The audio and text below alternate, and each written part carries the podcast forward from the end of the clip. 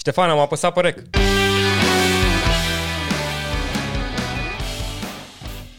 El e Ștefan Petrică. Salut, Dani! Eu sunt Dan Chivescu. Și în podcastul de astăzi? El este Ștefan Petrică. Eu sunt Dan Chivescu. Împreună suntem Arca. Ștefan, trebuie să te întreb, ce facem noi la Arca? Păi explorăm idei și alternative, Dani, asta facem noi la Arca.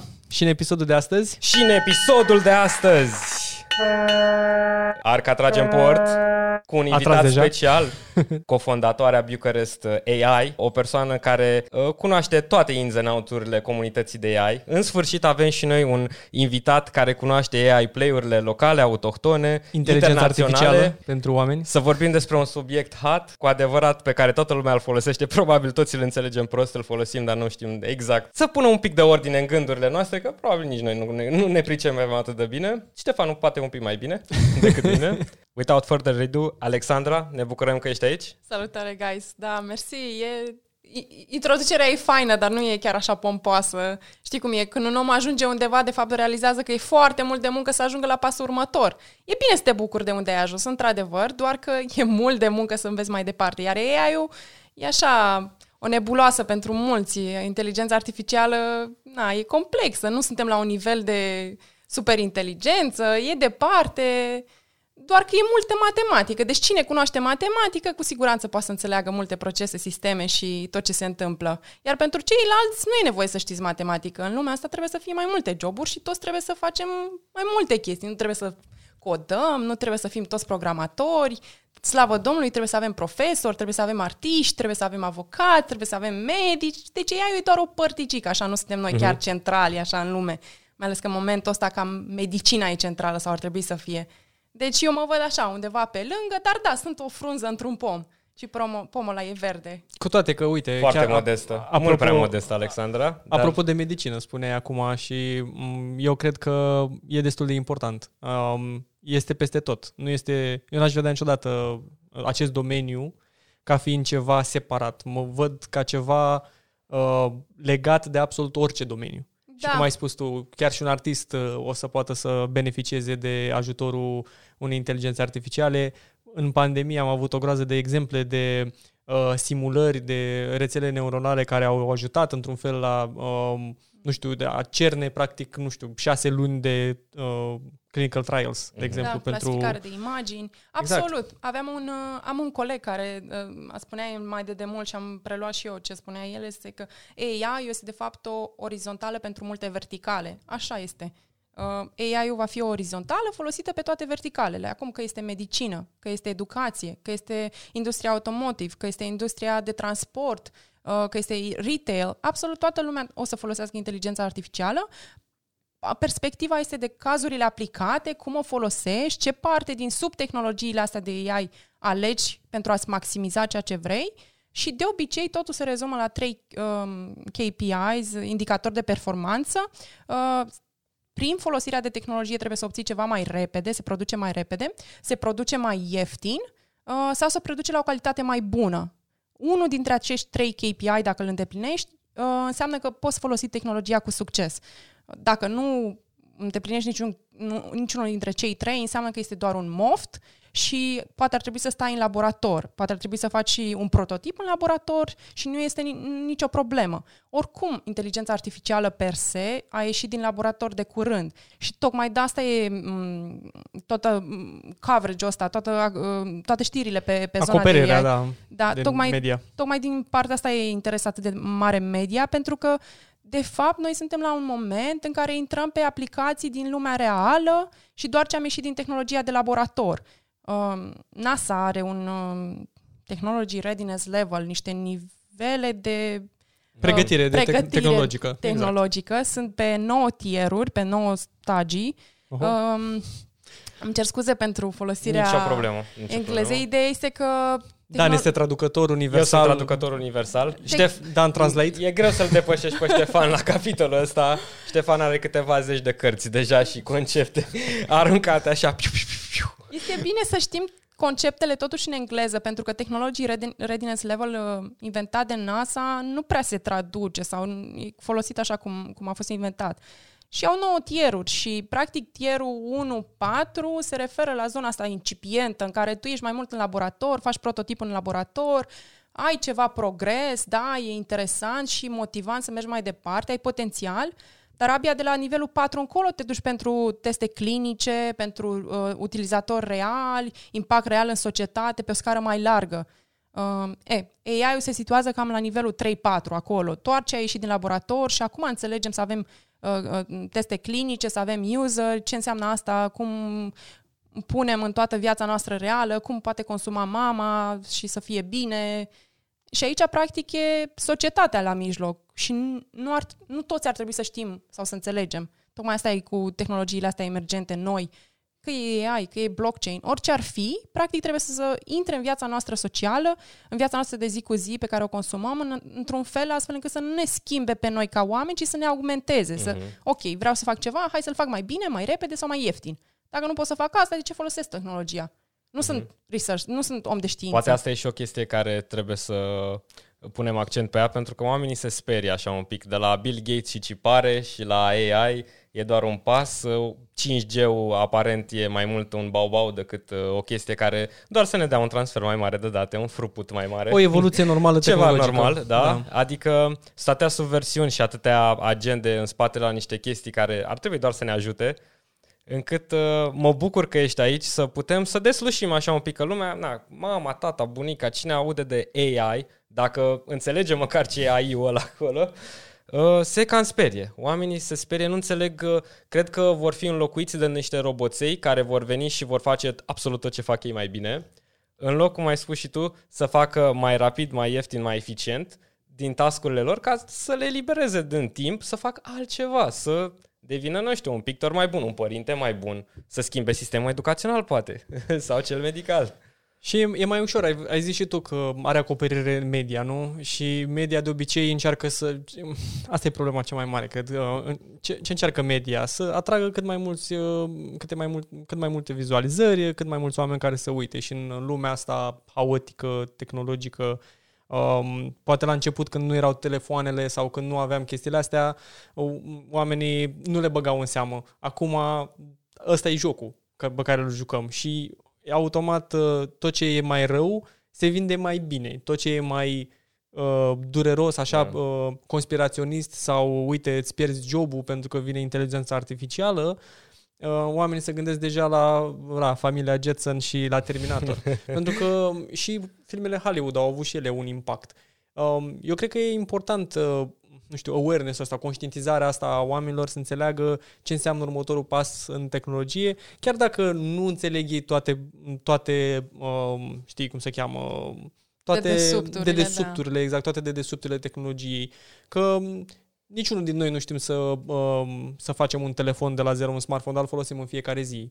Așa cam este și cu inteligența artificială. Și cu toate astea sunt sigur că sunt foarte mulți uh, doritori, uh, programatori, până la urmă, na, din IT treci către o zonă din uh, data science, treci în zona asta.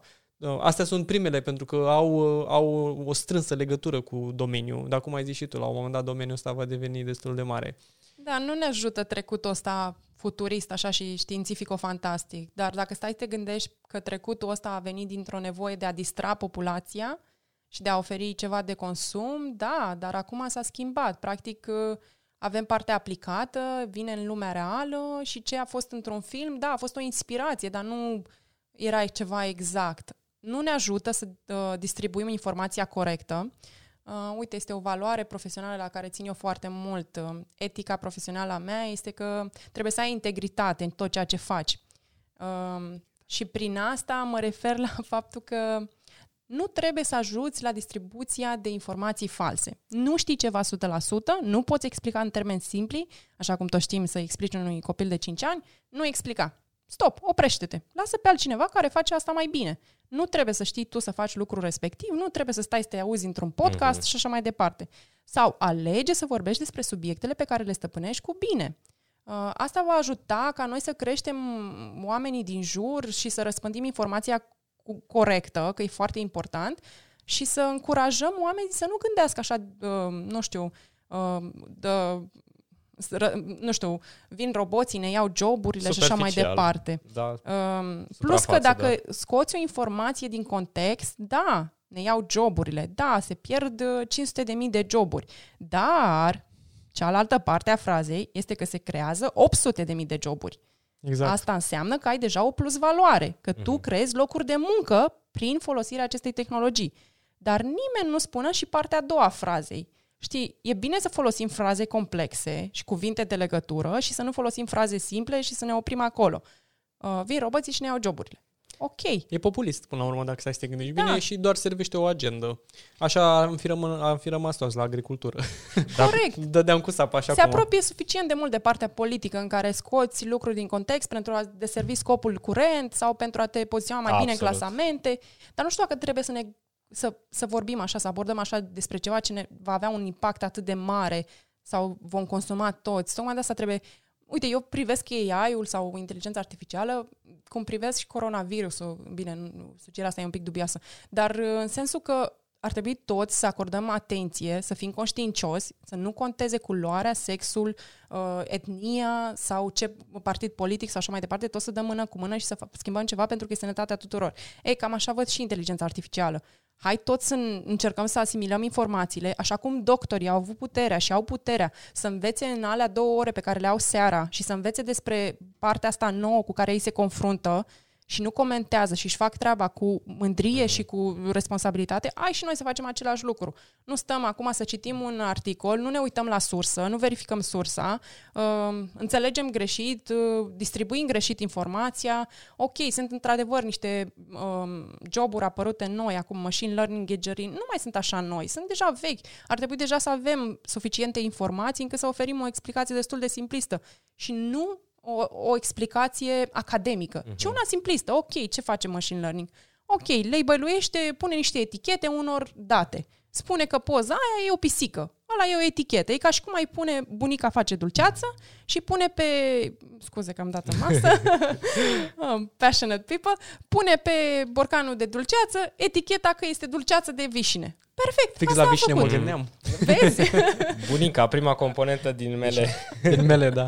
Da, și asta, cu cât asociezi sau faci comparații oamenilor cu lucrurile cu care pot rezona, cu atât vor putea înțelege că, ok, nu e chiar atât de complicat. Și uite, chiar dacă ne ia joburile, ne face alte joburi și nu înseamnă că, nu știu, mama mea, 50 ceva, 60 de ani, trebuie să învețe acum machine learning.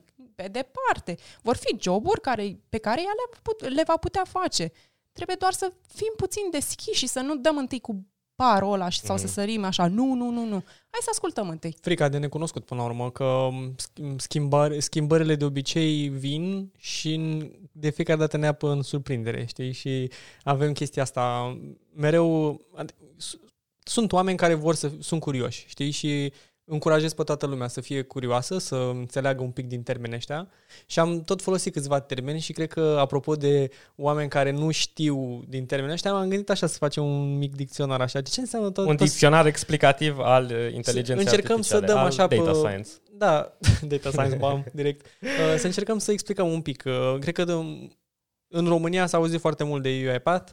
Da. Uh, unul dintre unicornii miliarde, cred că a ajuns la 10 miliarde uh, sau 10 miliarde plus, ceea ce este incredibil. Uh, și felicitărilor, mi se pare o, o realizare incredibilă. Uh, și acolo ei fac Robotic Process Automation. Acolo este o... Ce este Robotic Process Automation? Din, uh, da, deci în primul rând, și care chiar orice da? român ar trebui să știe povestea asta. Uh, nu neapărat că suntem români și că ne mândrim, ci parcursul ăsta și um, nu știu, îmbinarea asta de muncă, perseverență, poziționare, dar noroc. Că a mm. fost mult noroc. Au muncit mult înainte să ajungă aici. Au muncit vreo 10 ani înainte. 10 ani, exact. Da. Uh, ăsta e un exemplu pe care ar trebui, ce ar trebui distribui mult mai mult ca lumea să înțeleagă că succesul nu vine peste noapte. Noi trebuie să fim dispuși să punem um, mai mult efort ca să obținem ceva, dar trebuie să avem și o minte deschisă să ne repoziționăm dacă e nevoie, știi? Că vorbeam de faptul că oamenii sunt închiși, că nu vor să accepte noul. E, UiPath nu numai că a acceptat, a pivotat, a încercat să facă chestii, și-au găsit propriul drum și au format o nișă.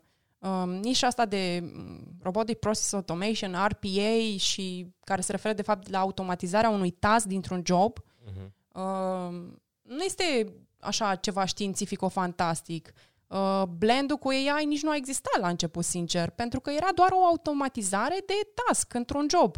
Uh, dacă eu trebuia să pun într-un document ziua de naștere a cuiva, îmi făceam ceva, ce, un script ce mi-l uh-huh. puteam configura, ce mi-a automatizat, automatizat task-ul ăsta. Deci, practic, se lua din jobul unui, unui om munca asta repetitivă de a-l transforma în roboțel, de a nu fi creativ, de a nu gândi. Da. E, și, practic, ei au făcut partea asta de um, muncitor virtual, în care pur și simplu tu automatizezi o sarcină dintr-un job uh, într-un mod repetitiv.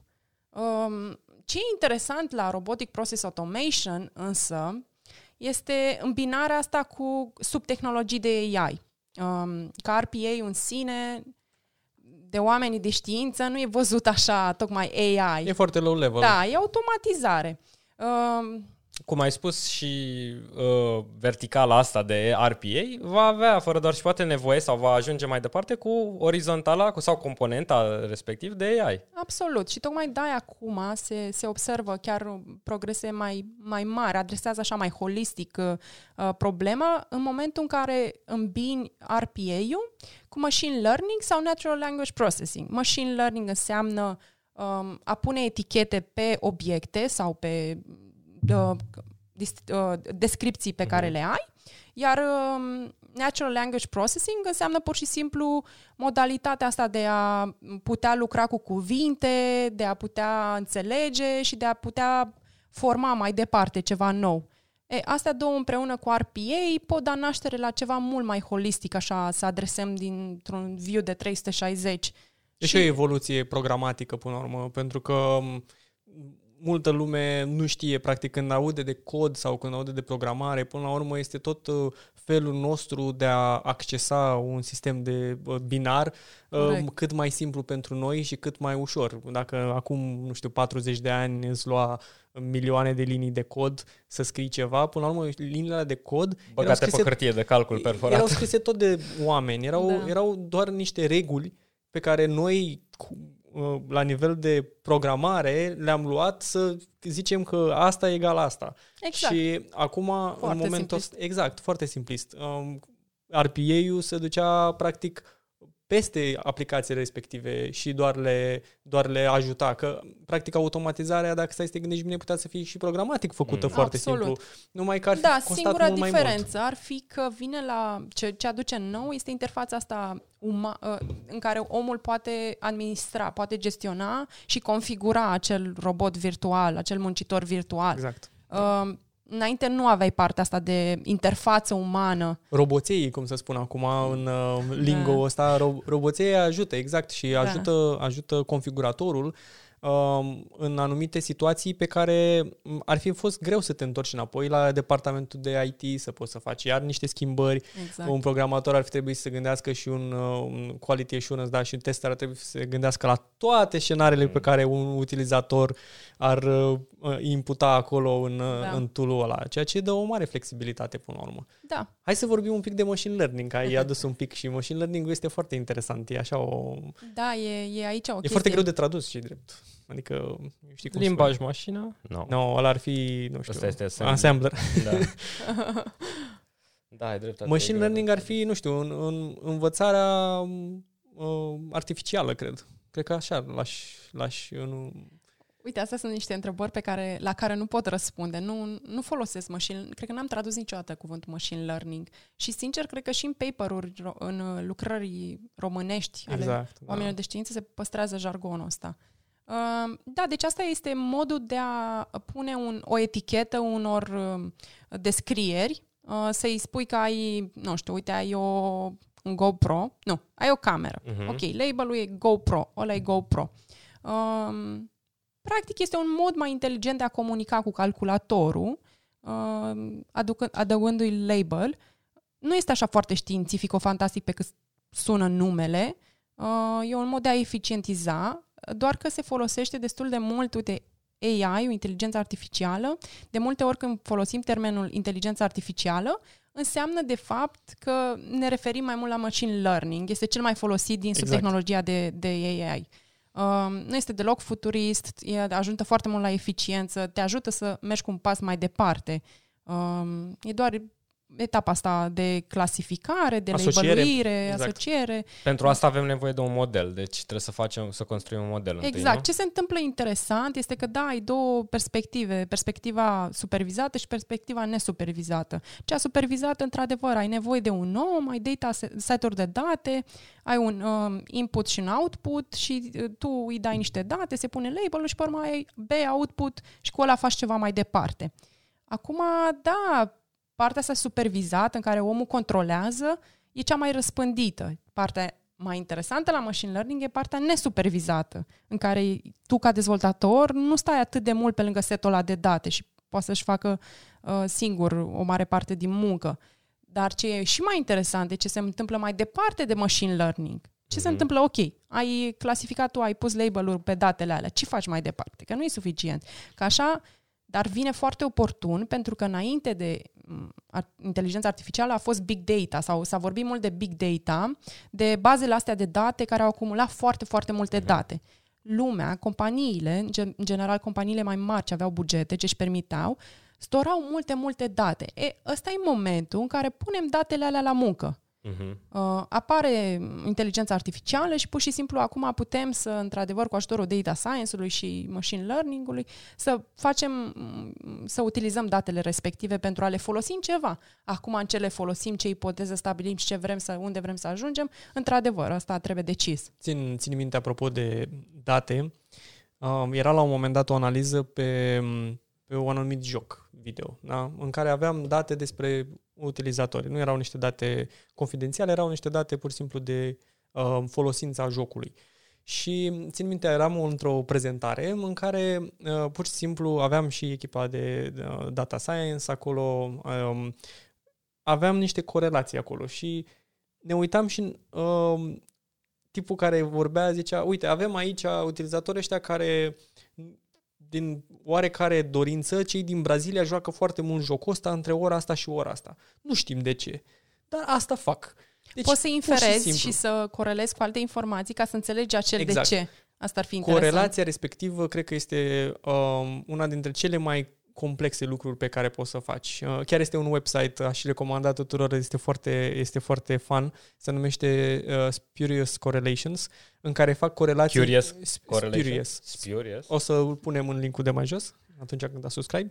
Uh, și, practic, uh, face corelații super dubioase. De exemplu, uh, numărul de oameni uh, care au murit în accidente aviatice se corelează cu uh, câte pisici uh, au căzut de la etaj în uh, perioada respectivă. Deci, pur și simplu, graficele respective se pupă, dar n-au absolut nicio legătură cu ele. Adică legătura nu este, dar corelație este. Și ce înseamnă corelație, practic?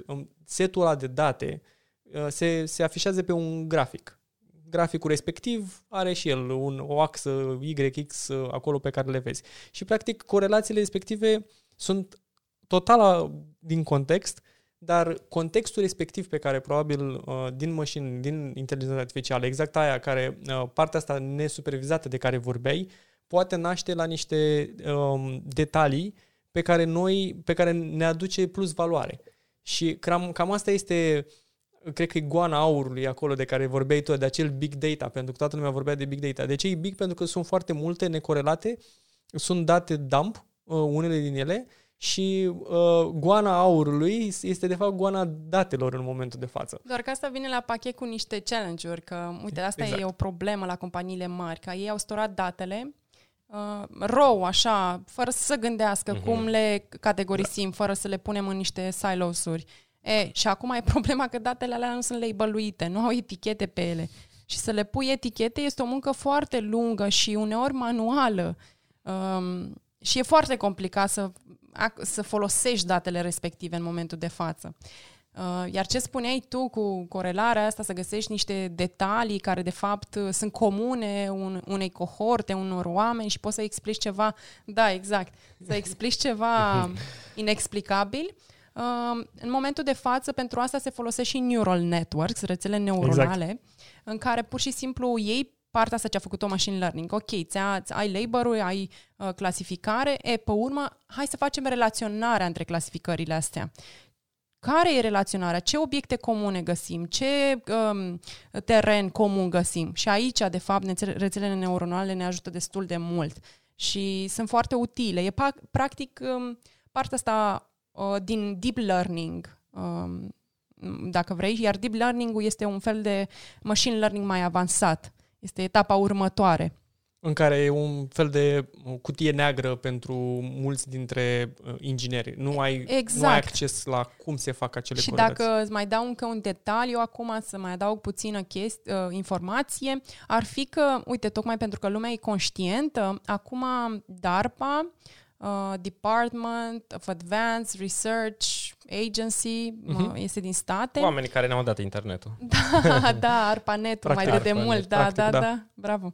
Um, ei au un proiect de Explainable AI, se numește, adică un fel de uh, inteligență artificială ce poate fi explicată ce puțin deciziile pe care le ia algoritmul să poată fi explicate și ei vor să construiască un algoritm uh, pe care tu îl poți pune, un agent pe care îl poți pune în, uh, să zicem, pipeline-ul tău, uh, care poate oricând să-ți explice cum a fost luată o decizie și de ce a fost luată o decizie.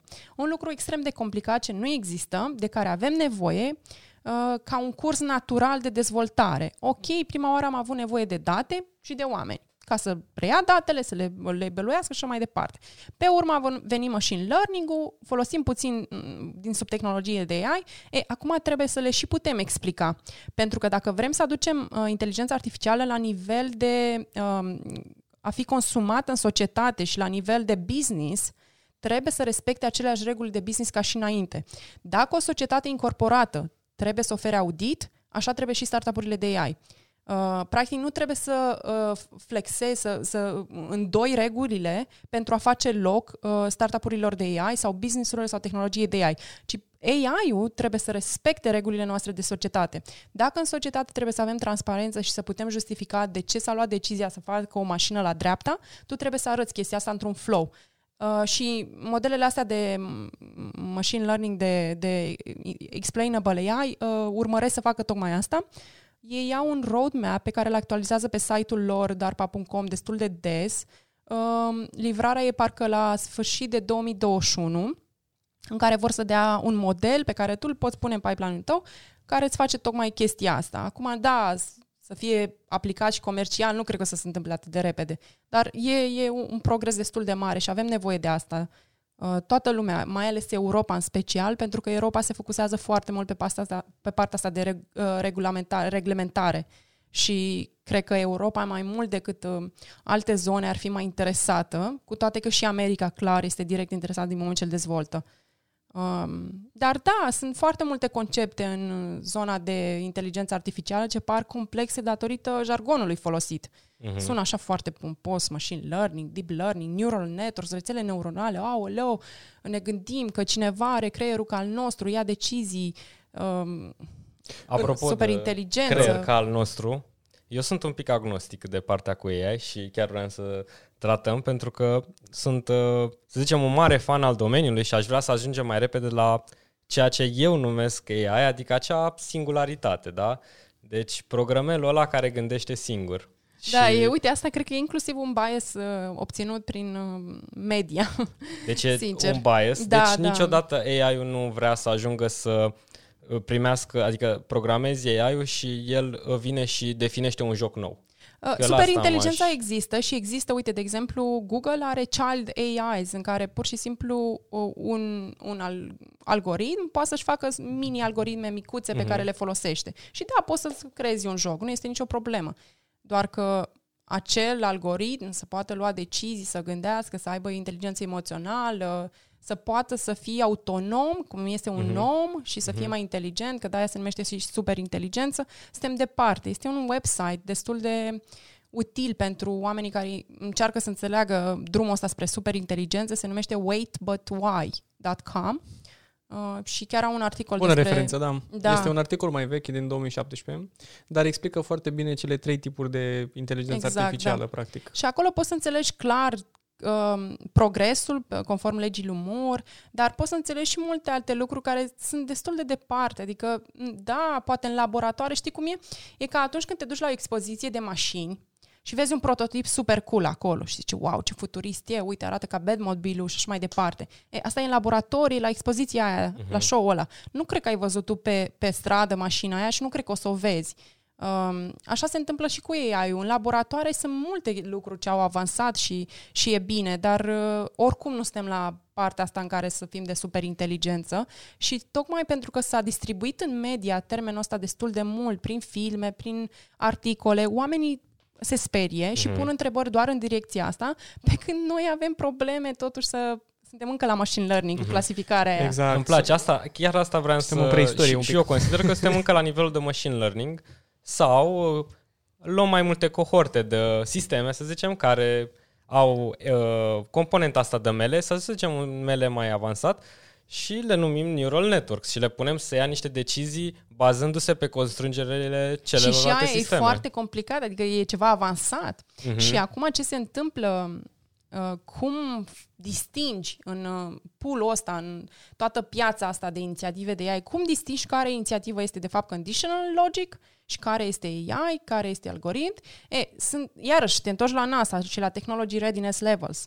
Te uiți pe scara de cele 9 tieruri, cele 9 stadii, unde sunt ele poziționate. Uh-huh. Oh, păi nu am ajuns la stadiul 9, suntem la 3-4, mai e mult Înțeleg. până acolo. Da. Dar, într-adevăr, viteza cu care ne mișcăm e interesantă și o să dau un exemplu aici. De exemplu, un uh, sistem de clasificare de imagini, trăinuirea unui sistem de clasificare de imagini în 2017, spre sfârșit de ani, într-o arhitectură, într-o infrastructură de cloud, se putea face, se putea trăinui în aproximativ 3 minute.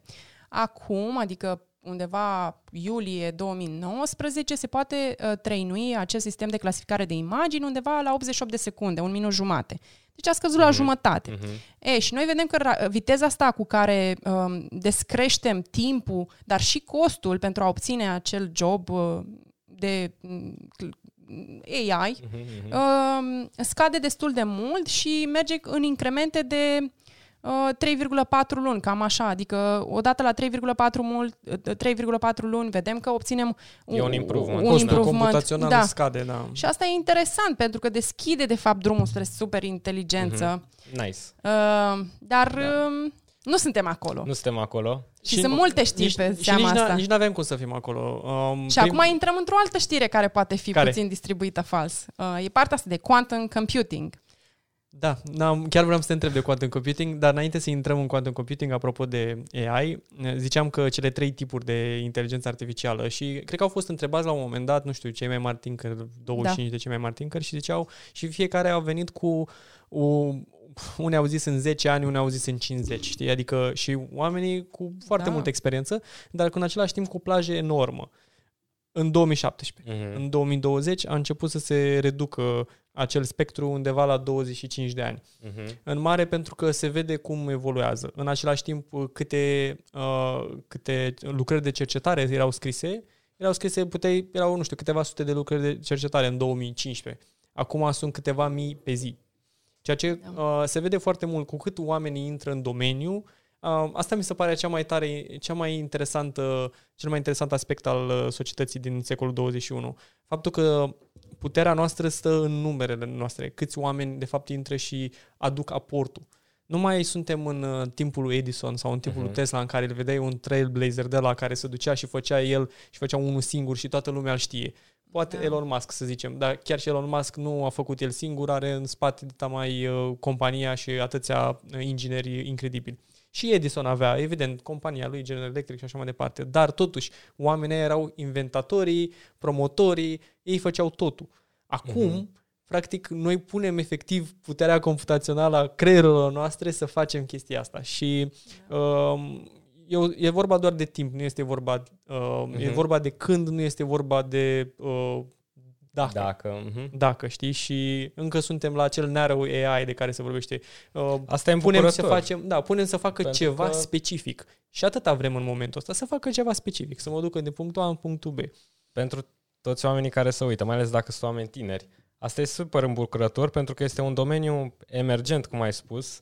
Suntem chiar în, putem să zicem, în uh, infancy. Zi, Ștefan, acum poți să fii tu traducător în...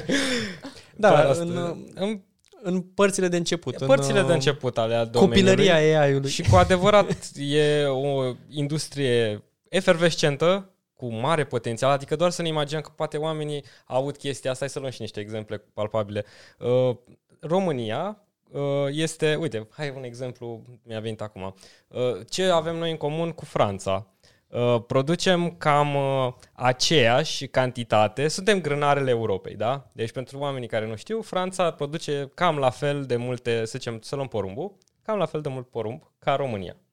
Singura problemă că ei îl produc pe mai puțin de jumătate din terenul pe care îl producem noi. Da. Cum ar fi să introducem într-un sistem foarte mare de ML, să avem o inițiativă mai frumos, hai să ne gândim la nivel statal, dacă statul ăsta ar merge cum ar trebui și să avem minți luminate, Doamne, Doamne ferește, chiar avem o grămadă, de, bine, Doamne ajută, dar uh, îi punem pe ei acolo, uite, cum a, să zicem, un fel de inițiativă cum era aia cu tehnologizarea pe domeniul tehnocraților, Lucioloși, da? Uh-huh. Au avut ei o, niște inițiative. Să zicem că poate oamenii erau lăsați acolo să muncească în continuare și veneau cu o inițiativă în care, băi, corelăm, uh, avem o grămadă de stații de uh, zi, meteorologice. Hai să corelăm toate datele pe toți anii, să vedem, să nu ne mai plângem că a, am avut o cultură proastă, că... Facem da, și noi niște predicții. Exact, facem da? niște predicții. Hai să vedem, uh, poate trebuie să schimbăm cultura asta cu altceva, că vine, vin două pe, pe zi, sezoane secetoase. Pivotăm, cum ai spus și tu am fi în altă parte, am fi poate și noi ca, partea, ca Franța. Partea mai tristă este că, da, ANM-ul dă uh, datele respective la Agenția Națională, la Agenția Europeană de Meteorologie, în același timp noi folosim absolut toate datele de la sateliții Europei care de fapt nu sunt a noștri, sunt a Franței, a, mă rog, a altor state, dar în, în contextul Uniunii Europene și folosim toate datele pe care ei le dau. Adică noi nu facem efectiv informația respectivă, dar se corelează anumite informații. Probabil că nici nu vedem valoarea, suntem, nu suntem încă acolo. Doar suntem consumatori. Franța. Să știi că Franța versus România pe zona de inteligență artificială e o discrepanță foarte, Îmi foarte imaginez. mare. Și am plecat cam din același loc și slavă Domnului avem un talent uh, asemănător, în sensul că avem și noi academicieni, avem și noi oameni de știință, la fel de capabili, poate chiar mai capabili. Uh, venim tot așa dintr-un trecut cu matematică multă, deci avem cam același start point, uh, punct de start, dar uh, ei fac ceva diferit și în ultimii 3, 4, 5 ani au făcut ceva diferit. E sprijinul guvernamental pe programe uh, din partea asta de sector guvernamental și cooperarea între entități. Wow, da. Lucru da. care la noi nu se întâmplă. Franța este printre puținele țări din Europa unde investitorii investesc într-un procent de 5%, conform statisticilor de anul trecut, pentru că nu există interes din partea startup-urilor de AI, cu AI, cu inteligența artificială, de a primi bani de investiție, pentru că deja au programe pe care le pot accesa. În mm-hmm. România nu ai programe pe care le poți accesa. Poți accesa niște bani guvernamentali de la Uniunea Europeană, la care îți depui documentație, cum orice alt stat din Uniunea Europeană poate, dar nu ai nimic local. În Franța este o putere imensă de la zonă la zonă. De exemplu, eu sunt un advisor la un startup um, francez um, din Grenoble uh, și ei nici nu s-au gândit vreodată să acceseze bani de la investitori, tocmai pentru că au primit vreo 200.000 de la stat printr-un anumit program, wow. într-adevăr justificat, pentru că au avut, uh, o, folosesc ceva ce au construit într-un laborator de știință și acum îl duc mai departe și vor să-l ducă în lumea reală, aplicată, rezolvă o problemă de impact din zona asta de AI for good, adică să faci ceva pentru impactul societății civile și întotdeauna ei au alte probleme cu care se confruntă decât avem noi. Banii nu sunt una dintre ele. Ceea ce e interesant. Sună foarte frumos. Sună frumos și sună productiv. Ștefan, mutăm marca în Franța. E ce, greu. Pe ce ape? Trebuie să o luăm pe Dunăre înapoi, nu? Nici nu cred că putem să ajungem în Franța. Nu cred că avem interconectate. Dar ne gândim noi de acolo, o punem pe... Uh, o punem pe tir Uite, dronele au fost... Ușor.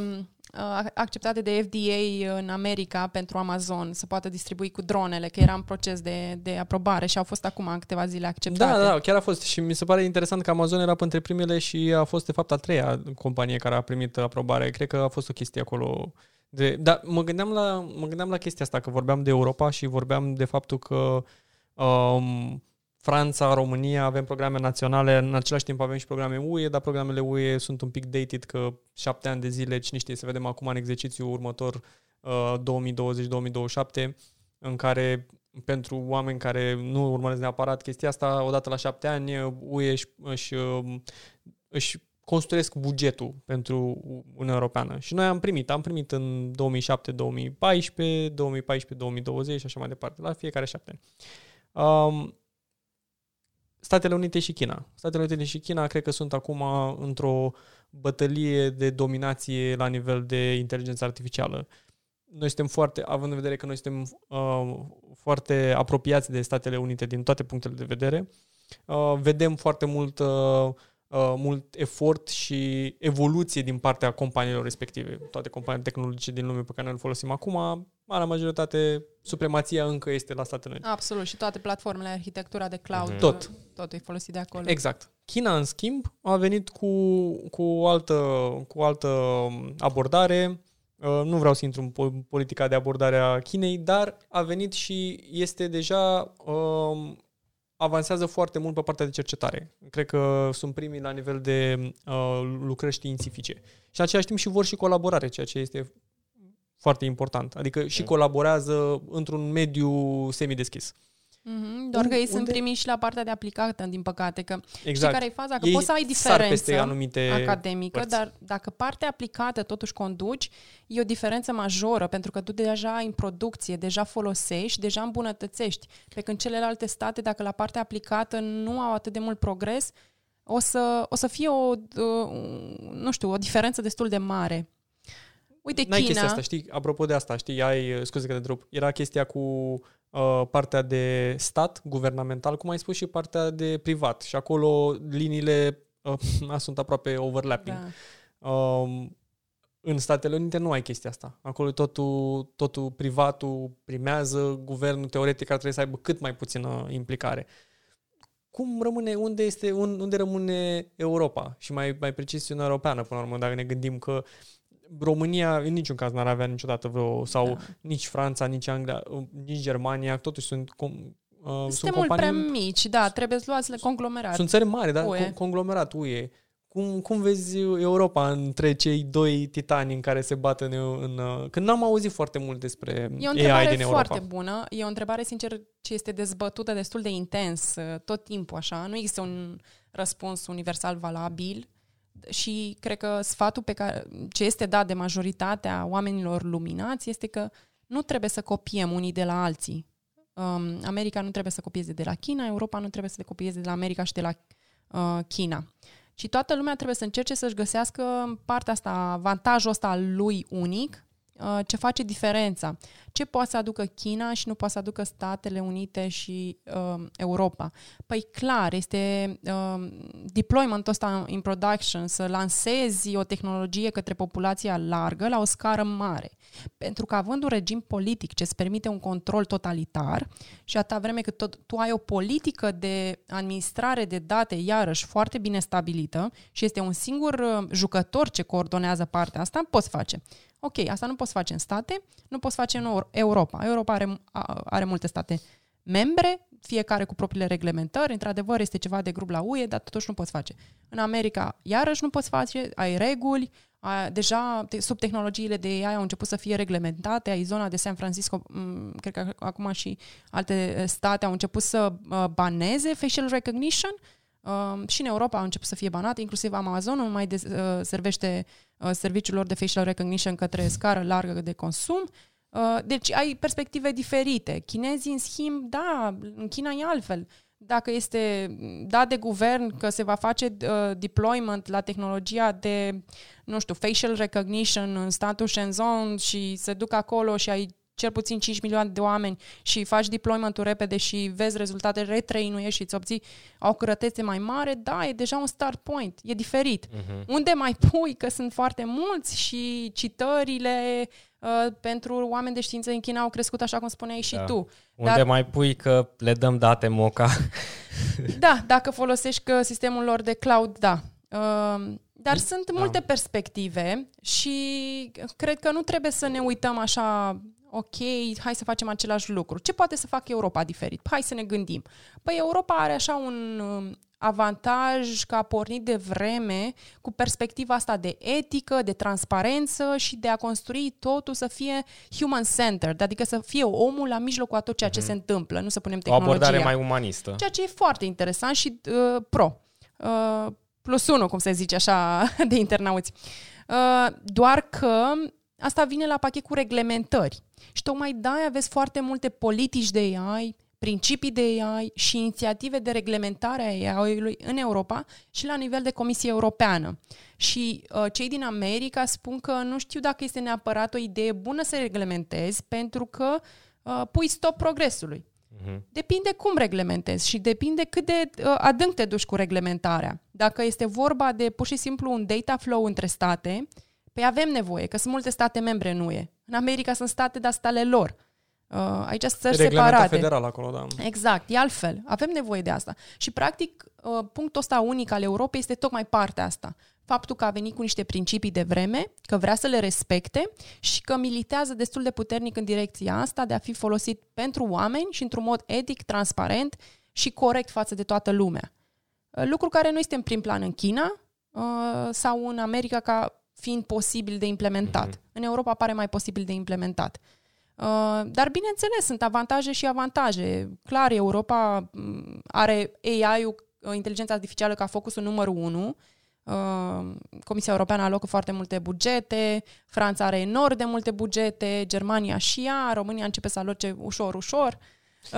Da, deci practic începe. mă gândeam când spuneai de partea asta, până la urmă, cred că Europa va deveni un fel de arbitru ar fi frumos, e un termen bun. Așa e un de, termen bun și cred că ar putea juca ai. rolul ăsta cumva, pentru că ai foarte mulți oameni de știință, ai clar un avantaj pe zona asta de robotics, um, laboratoare, multe universități, deci ai, pool, ai zona de talent, de, de oameni care pot... Educație, uh, da. Exact. Uh, nu zic că, Doamne ferește, în China sau în America, slavă Domnului, sunt multe și acolo, doar că în Europa sunt foarte multe care sunt în top. Ai mhm, Turing exact. Institute din UK, uh, din Marea Britanie, ai și prin Germania, prin Austria, uh, Suedia, țările scandinave sunt foarte puternice, ai ruși în partea asta la altă, uh, și ei foarte puternici matematic vorbind și pe criptografie și pe Diversitatea multe. asta, diversitatea asta cred că contează foarte mult, mai ales și conglomerarea asta de multe state neapărat cu o viziune uh, unitară, dar în același timp uh, unidirecțională, să zicem că tot vrem în aceeași direcție, dar nu, cu, nu pe același path. Uh, da, ca arbitru cred că ar fi interesant. Da, și eu aș vedea și... rolul ăsta optim, cel mai optim l-aș vedea. Că nu poți altfel. Altfel, resursele, resursele Statelor Unite și a Chinei nu le avem. Mm-hmm. Uh, și chiar dacă, um, chiar dacă la nivel de GDP, să zicem, ce contează în momentul de față, probabil că n-ar mai conta în următorii 30 de ani chestia asta, ne poziționăm undeva, cred că pe locul 2 ca Uniunea Europeană după Statele Unite, uh, da, la nivel este. de GDP. Oricum, Dar fără o... Cum să numesc? Nu contează foarte mult asta în uh, Corect. viitorul AI, cred. Pare că e o industrie în care, știi, uh, together we stand, divided we fall. Dacă noi nu ne afiliem ca toate statele în inițiativa asta, măcar europeană, să venim cu un sistem comprehensiv, ceva să zic că... Să tragem măcar în aceeași direcție. Că Absolut. Uite, altfel... până și la asta de agricultură, măcar ceva de genul ăsta, să avem niște sisteme pe care le cunoaștem. Uite cum Google are o grămadă de AI plays care sunt deja cunoscute. Eu sunt uh, șahist și urmăresc constant uh, direcția în care se duce Alpha Zero. Ștefan cu Go, Alpha Go. Adică ar, ar fi momentul, mai ales că avem, să zicem, framework-ul ăsta, Uniunea Europeană, da. Avem deja primul pas. Ne cunoaștem vecinii, măcar. Hai să-i punem din nou la o masă, să-i aducem pe vecinii ăștia care știu AI, dintre ei, să vedem uh, că e clar, nu, nu poți să faci față dacă nu ai datele, cum ai spus și da. tu. Ne trebuie să agregăm toate datele astea și know-how-ul european, pentru că altfel, da, vom fi în bătaia vântului în fața Uite, există giganților. un termen interesant care e foarte propice unei discuții în zona de inteligență artificială, cooperare. Cred că asta aduce nou inteligența artificială, cel puțin la nivel de business sau la nivel de startup. Dacă înainte puteai să-ți faci un software as a service business, adică un business ce livrează produse online, uh, consum servicii online, e, a, și puteai să ți-l faci tu individual, știai niște tool-uri, începeai să vinzi online. E, pe zona asta de deep tech startup, start, startup-uri cu tehnologie profundă, am învățat că așa se traduce.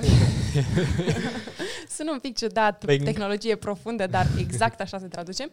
Um, este tocmai pentru că acum îți trebuie investiție pe termen lung, pentru că sunt foarte multe stadii de tehnologie, multă complexitate uh, și în tot procesul ăsta trebuie să uh, colaborăm unii cu alții uh, și tocmai de-aia și procesul investițional diferă foarte mult la AI startups. Nu poți să ai pretenția ca în trei ani de zile să poată face ceva, e pe termen mult mai lung Uh, pentru că tehnologia asta e luată din laborator și pusă acum în lumea reală, este un pro, pro, proces de lume reală, de a înțelege cum impactează, cum o implementăm, cât de greu merge, cât de scump este, pentru că realitatea este că o infrastructură de cloud, să tot trăinuiești, uh-huh. să ții, să uh, ai business, business-ul ăla pe termen lung, să pivotezi, uh, e costisitor, tocmai de-aia sunt uh, providerii de cloud care vin cu tot felul de oferte în ultima vreme. Uh, dar are multă complexitate și tocmai de-aia când se investește într-un startup cu AI,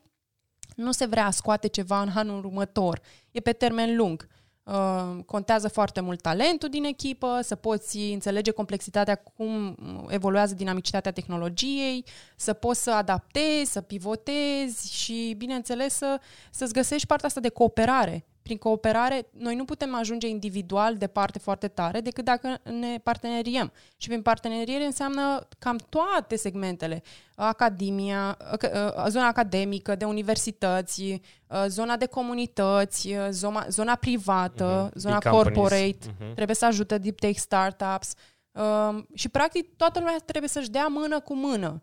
Și în Europa, da, e un avantaj că se vede inițiativa uh-huh. asta că oamenii se parteneriază. Se parteneriază în uh, parteneriate public-private. În mediul privat vine să ajute mediul uh, public. Dar și startup-urile între ele încep să-și facă comunități. Nu știu dacă ați observat, dar sunt foarte multe startup-uri care încep să, să, încep să aibă podcasturi. Mm. E foarte interesant da. conceptul ăsta. De exemplu, băieții de la Morphle, uh-huh. uh, care sunt AI Personalized Marketing Advices, au început să aibă un podcast în care tocmai asta fac. Încearcă să educă, să educe oamenii pentru a asimila conceptele astea și tocmai pentru a-și asigura o piață, ca unde să vândă serviciile alea. Corect. Dar și în același timp să-și crească o comunitate pe lângă. Uh, nu mai țin minte exact cine spunea, ceva investitor, spunea ceva de genul că dacă reușești să construiești o comunitate, să o hrănești și să o ții acolo, înseamnă, ăsta ar trebui să fie primul pas înainte de a-ți face un produs uh-huh. să-ți construiești comunitatea, să o uh, hrănești și să o ai acolo, engage, uh, permanent lângă tine. Și pe urmă să construiești produsul. Ei, mie mi se pare foarte interesant ce fac băieții de la Morphol. Că, și fetele, scuze, zic uh, generic băieți, dar sunt foarte female first ca și persoană așa. Um, sunt și băieți și fete și chiar Alexandra, care e cofondator, e, e o fată foarte strong așa, deci kudos for that. Um, felicitări pentru asta. Dar um, Asta zic că, uite, au făcut o comunitate, se parteneriază și ce este recomandat este ca și startup-urile de, uh, cu inteligența să se partenerieze între ele. Adică să nu fim așa, eu pentru Noi mine... împotriva celorlalți, da. da. Ok, eu fac ceva cu machine learning, tu faci ceva cu machine learning. Hai să ne întâlnim, mm-hmm. poate putem să facem ceva mai puternic împreună. Asta, asta e partea întunecată, să zicem, a capitalismului uh, pur. Um, capitalismul pur în sensul în care nu vreau să mă duc neapărat că nu, nu e nimeni uh, ultrasocialist aici sau comunist în sensul respectiv, dar uh, și cu orice care duce în direcția respectivă um, în care totul e for profit și nu vezi mai departe că aduce un plus valoare, Uh, rănește, știi? Și um, putem vedea foarte bine în Statele Unite atâtea exemple da. negative de cum uh, mâncarea, de exemplu, se duce în capul la nivel de, de calitate și capitalismul la un moment dat dă, duce către direcția respectivă de scă, culmea, scăderea calității și mărirea profitului. Uh, ceea ce n-ai avea niciodată când ai început cu direcția asta. Da. Um, sunt curios cum o să evolueze în timp uh, pentru inteligența artificială, că acum e incipient și evident că încerci să uh, coagulezi. Până, până la urmă, noi, noi încercăm să facem toate chestiile astea noi, mă gândesc în general, așa, pe aceeași infrastructură cu aceleași resurse uh, nu o să până la urmă și internetul și Google și toată lumea și Facebook când a, când a pornit prima dată erau pe infrastructura respectivă, pe vremea respectivă în care de-abia suporta. Ei au trebuit să construiască, Amazon la fel a trebuit să construiască o infrastructură și a trebuit să-și trăinuiască oamenii și resursele respective să poată să inoveze. Doar că, uite, poți să folosești iarăși, leapfrogging este un termen de a sări peste etape, tehnolo- et- etape tehnologice. Da. Și poți să te folosești de chestia asta pentru a nu reinventa roata și pentru a face trecerea chiar și pentru populație, consum larg, uh, la ceva tehnologic avansat, fără, mai, fără a mai trece prin etapele intermediare. Și îți dau un exemplu, cred că l-am mai dat pe ăsta, dar e foarte Elocvent, da. bun. Da. În India au uh, făcut, au sărit peste o etapă pe fintech, um, ei nu aveau telefoane smartphone, populația foarte puțin dintre ei aveau telefoane smartphone și căutau modalitate de a transfera bani uh, rapid, online. E, nu au putut, nu aveau uh, smartphone, nu aveau acces la internet așa peste tot și s-au gândit să folosească creditele uh, providerului de, de telecomunicație pentru a transfera acei bani și puteai să transferi chiar și de pe un feature phone, adică un telefon care nu este smartphone, un da. telefon vechi. Nokia 330. Da, foarte fain. Uh, și să transferi... Indestructibil. Da, fapt. da, da. Acea, ce înseamnă să ai o reputație care te precede oriunde, știi? Nu contează. Exact, e o exact, e de foarte fain. și practic ei prin luau SMS uh, sau prin... credit, exact, da. luau creditele astea de la providerul de telecomunicații și transferau banii, ceea ce asta însemna leapfrogging, trecerea de a sări etape tehnologice uh-huh. și e foarte interesant, pentru că, da, uite, da. tu ai deservit o problemă, super mare impactul, fără a mai urma acele etape. Ei, cam așa poți să faci cu ei AI-ul. Poți să sar peste etape uh, uh, plecând de la premiza că ai infrastructură cloud ce se poate deservi. Ok, nu le folosești pe ale tale, le folosești din America, dar poți folosi toate celelalte, că nu este atât de scump și că îți permiți că obții ceva, unul dintre cei trei indicatori. Da, sunt multe chestii, dar să știi că din punct de vedere uh, posibilități poți să sar peste etape tehnologice și nu trebuie Pardon, nu trebuie să experimentăm toate challenge-urile, pe, toate dificultățile pe care au trecut ceilalți Mai ales la, la publicul larg, nu? Că uh, exact. un, un exemplu asemănător uh, știam ceva un pic mai pe scară largă despre PC-uri, că um, în India și în Africa mai ales, uh, ei au, au sărit complet peste uh, era PC-urilor sau a calculatorilor clasice cum le, le știm cu toții. Ei au sărit pur și simplu de la uh, zero tehnologie la telefoane smart sau cel mai bun sau caz tablete. Da. da, nici laptopuri. Deci laptopuri, au sărit pur și simplu mobile direct. Ceea ce uh, da. nu vezi evoluția respectivă. De asta pentru că e, are, tehnologia a fost prezentată către ei. Uh, leapfrogging-ul respectiv ar fi pentru o populație mai largă, dar nu neapărat pentru cei da. care sunt uh, pentru cei care activează în domeniu. Exact. Cei care în domeniu mereu vor trece prin toate chestiile astea, prin toate etapele Absolut. respective. Păi se aplică cumva, că dacă AI-ul se duce acum pe scară largă de consum, practic asta e diferența. El zicea că este în copilăria AI-ului. Este în copilăria AI-ului în zona de larg consum, nu în zona de laborator. Exact. Acolo e destul da. de mai avansat. Dar uh, în zona de larg consum, da, suntem la începuturi, încercăm să vedem impactul, cum percep oamenii uh, și foarte important să sincronizezi momentul când livrezi o tehnologie. Că uite, așa au fost multe inițiative. Gândiți-vă la Google Glasses. Foarte interesant, da. Uh, da, uh, da. Ce înseamnă să nu sincronizezi momentul ăla în tip și cât de mult contează norocul, că vorbeam și de UiPath. Sincronizarea nu e suficient să ai talentul sau să ai cunoștințele. Sincronizarea e foarte importantă. Tocmai de-aia e, o, e ceva ce spun tuturor e bine să faci studiile la vremea respectivă. Ok, nu le-ai făcut făle când poți, dar ca și regulă generală, încearcă să nu sar peste etapele alea, te formează și poate nu mai ai timp să le faci la calitatea respectivă în altă etapă a vieții. Uh, și da, e important iar să nu sărim peste etape. Ok, ajungem consum larg, Uh, noi nu știm multe, nu știm cum o să perceapă oamenii, nu știm cât de bine o să accepte. Uh, e foarte interesant. Acum e ca un studiu de, de caz în care vedem ce se întâmplă, aruncăm o pastilă. Uh, ce cred că ajută este digitalizarea asta forțată acum, cred că ajută puțin, uh, și partea asta de conștientizare de consum online că trebuie să, ok, a apărut fenomenul de fake news. Fake news tot așa, cu folosirea de modelelor de AI. Uh, Deepfake. Deepfakes. da. nu știu, vreau să spun acum un uh, fals profund. fals profund. Aoleu, sună, da. Oximoron. sună ca nu ca, nu ca în perete, așa. Da, așa este și, Da. mă rog, tehnologia mereu va avea două fațete ca orice altceva. Exact, Da. da. adversarial attacks este unul, adică atacuri mm, care nu sunt binevoite. Da, E da, un da. aspect, uh, tocmai de-aia. Sunt companii care asta se, cu asta se ocupă. L-am văzut la început în 2016, evident în 2020 sunt, toată lumea e mult mai conștientă, dar în același timp tot se întâmplă, deci uh, se vor tot întâmpla chestiile astea.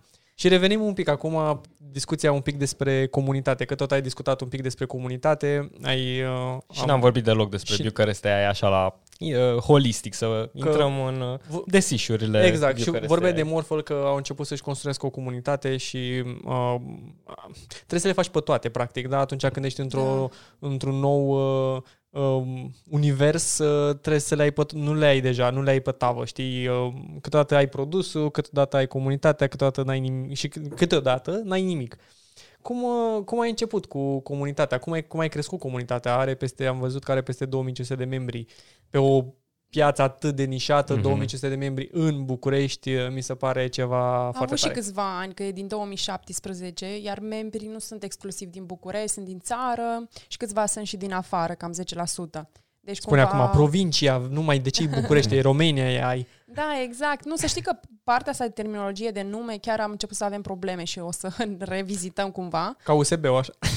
Păi, e o problemă că deja, uite, noi facem preacceleratorul ăsta pentru Early Stage Deep Tech Startups, care înseamnă, tradus, uh, startup-uri, business-uri care au o componentă de inteligență artificială și sunt la început de drum.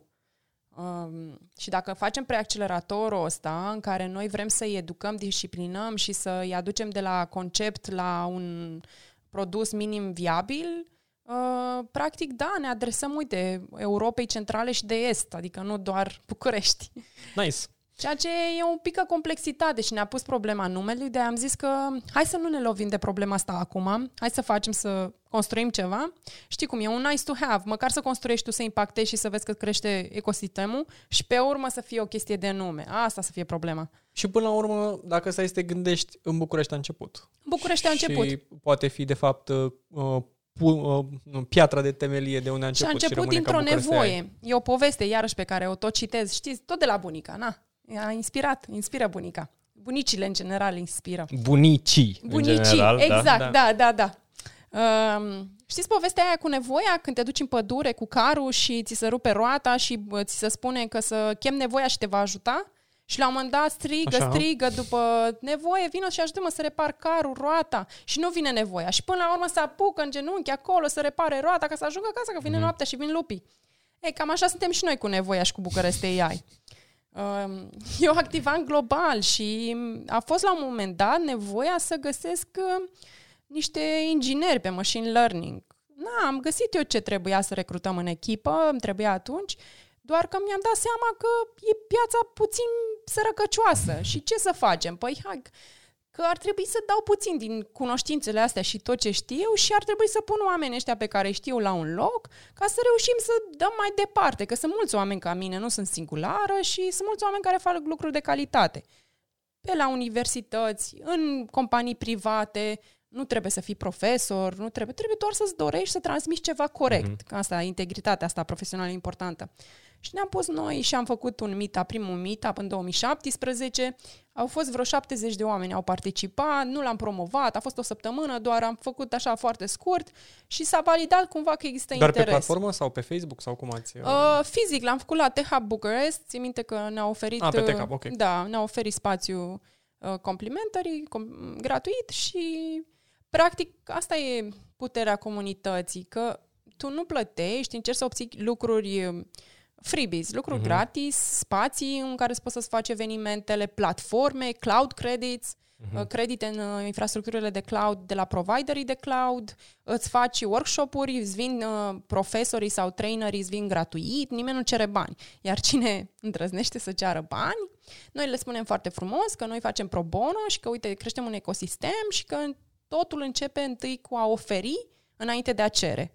Uh-huh. Pentru că realitatea asta este o tehnologie nouă, n-ai cum să ai pretenții. Știi ca în jobul Absolut. ad-urile alea în care zice uh, machine learning engineer, inginer de machine learning și vrem să ai experiență 7 ani, 5 ani. Păi stai puțin, că machine learning-ul așa mai pe scară largă a apărut de 2-3 ani. Cum să am eu mhm, experiență da, 5 ani? Da. Ei, cam așa ești cu comunitatea asta. N-ai cum să ai pretenția să obții ceva din ea, pentru că suntem mult prea mm-hmm. la început, trebuie doar să oferi. Ideea este că oferind, de fapt, afli și tu multe.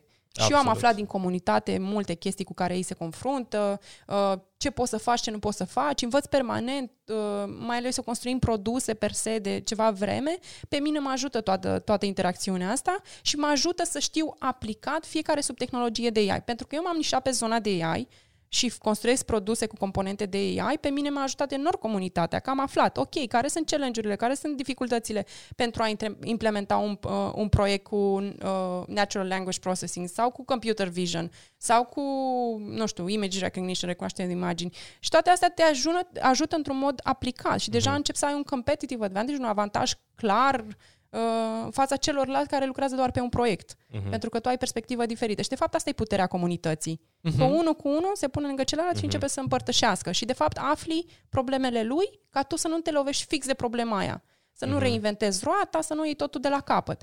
Ce este interesant este totuși că oamenii se ajută unii cu alții, dar reușesc să stea în în zona lor, în comunitatea lor, acolo nu prea ies. Bucurestia ei nu prea ies în afară. Adică nu, nu în afară geografic, ci nu suntem publici. Uh, membrii ăștia sunt strânși așa, uh, tot așa, proactiv, venind la evenimente, dar noi nu trebuie să facem reclamă niciodată, în inclusiv când puneam meetup-urile sus, bine, și subiectul destul uh-huh. de intens, uh, popular. Uh, puneam cam cu o săptămână, două, hai maxim trei înainte, dar nu, nu puneam reclamă, nu făceam nimic. Ce șeruiam eu pe Facebook, uh, uh-huh. pe zona mea sau pe meetup unde avem noi pentru că realitatea este că vrei oameni disciplinați ce să participă. Nu vrei oameni care îți vin pentru buzzword. Vrei uh-huh. oameni ăia care au puterea și inteligența să fie disciplinați, să învețe. Nu trebuie să știi, uh-huh. dar trebuie să ai disciplina să înveți. E foarte... Autodisciplina asta e ceva ce e interesant ca și concept. Și tocmai preacceleratorul ăsta, unul dintre punctele la, pe care mizăm este faptul că noi vrem să învi- învățăm disciplina de a fi antreprenor. Um, vorbeam recent Uh, cu, cu un machine learning, cu un inginer de machine learning din Suedia și spunea că piața lor e foarte dezvoltată pe zona de startup-uri. Oricine are un job, are și un startup. E ceva atât de comun să ai startup, încât nu se mai gândește toată lumea, oh, dar dacă pică drobul de sare, dacă nu am resurse, așa. Uh-huh toată lumea încearcă să facă ceva. Mi-aș dori ceva de genul ăsta și în București. Mi se pare că este terenul propice. Clujul este iarăși propice. Iașu, Timișoara, sunt câteva huburi. Și cred că avem nevoie întâi să vedem puțină bunăvoință și atitudinea asta de întâi de a oferi, să o vedem ca exemplu în jurul nostru și pe urmă poate nu se mai pare ciudat ca cineva să spună ce știe. Am observat că la început era o reticență. Oamenii te priveau ciudat dacă vrei să ajuți. Ok, de ce mă ajuți? Mm-hmm. Uh, la nivel de uh, startups, uh, din, adică la nivel de fondatori startup-urilor care... Și ca individ ce vrea să se reprofileze, indivizi? da. Okay. Okay. Adică de ce mi oferă Din un comunitate sfat? sau care veneau în comunitate uh, la și, început? Și, și, și. La început și, și acum când vin în comunitate uneori. Bine, acum e parcă un pic mai rafinat ce obiectivul, ce oferim și așa mai departe. Dar la început, da, când nu aveam un website sau mai multe informații, era foarte neclar. Uh, cine sunteți voi, ce faceți, dar ce, cum puteți să oferiți voi sfaturi? Da, uite, aducem oamenii ăștia care știu mai bine decât noi. Mm-hmm. Dacă care au deja AI Plays da, Dacă n-ai încredere în, în noi, uite oamenii ăștia. Și ați, mm-hmm. ați setat niște, să zicem așa, niște reguli da, de avem, interacțiune? avem niște reguli. În primul rând, avem chestiile astea de integritate, flexibilitate și uh, cunoștințe. Um, integritatea este că nu trebuie să distribui informație care e falsă. Uh-huh. Adică nu poți să spui că, nu știu, cu neural networks poți să faci un lucru pe care nu-l poți face. Adică trebuie să fii documentat când, uh-huh. când dai o informație. Um, iarăși pe partea asta de, de knowledge trebuie să, cine, pe cine aducem să vorbească, trebuie să fie un om cu un istoric probat și ideal să fie splitul jumătate, jumătate local, jumătate global. Adică noi întotdeauna încercăm să avem 50-50 split, să oferim publicului și m- nu știu, cu o perspectivă globală, adică cum văd oamenii sau cum vorbesc sau cum se adresează sau cum, cum sunt lucrurile pentru ei. Pentru că vrem să ridicăm puțin nivelul și e greu să ridici nivelul, e greu să disciplinezi oamenii atâta vreme cât nu au fost disciplinați în mediul școlar. E uh-huh. greu, în general să faci lucruri pro bono. Dar uh, vrem să vorbim despre oameni disciplinați, să revenim la preaccelerator. Uh, am văzut că, adică vreau să le dau oamenilor și uh, ceu, că noi vorbim în mod natural, am văzut că noi fiind niște mileniali uh, jet be jet. Cam vorbim numai despre de ce uh, cumva ne-am format obiceiul ăsta, dar un, mulți oameni poate sunt curioși, poate un tânăr acolo care are, uh, nu știu, s-a jucat cu TensorFlow, s-a jucat cu anumite chestii, a făcut da. niște proiectele, mai ales că tinerii ăștia chiar și un, mulți își bagă nasul pe multe lucruri și asta ar trebui să facă, știi? Stay hungry, stay foolish, să vă băgați în toate tehnologiile astea noi. Uh, pentru ei. Uh, am văzut că sunt uh, 8 echipe care da. uh, puteți să le mentorați și să le sprijiniți, dintre care una va pleca cu grantul de 50.000 de euro. Are posibilitatea. Are Acum, posibilitatea. Dacă nu, nu știi cum e, dacă technology readiness level-ul nu e la un nivel satisfăcător, nici nu poți să oferi așa, adică să fim realiști. Absolut. Este oferit de Gapminder, da? Absolut, da. Uh-huh. Uh, Gapminder este unul dintre parteneri și împreună cu Texcelerator, Orange, Școala Informală de IT și Smart Everything Everywhere, care sunt partenerii noștri. Fiecare partener a fost ales strategic pentru că ne oferă ceva competitiv pe care noi nu, o componentă pe care noi nu o puteam acoperi.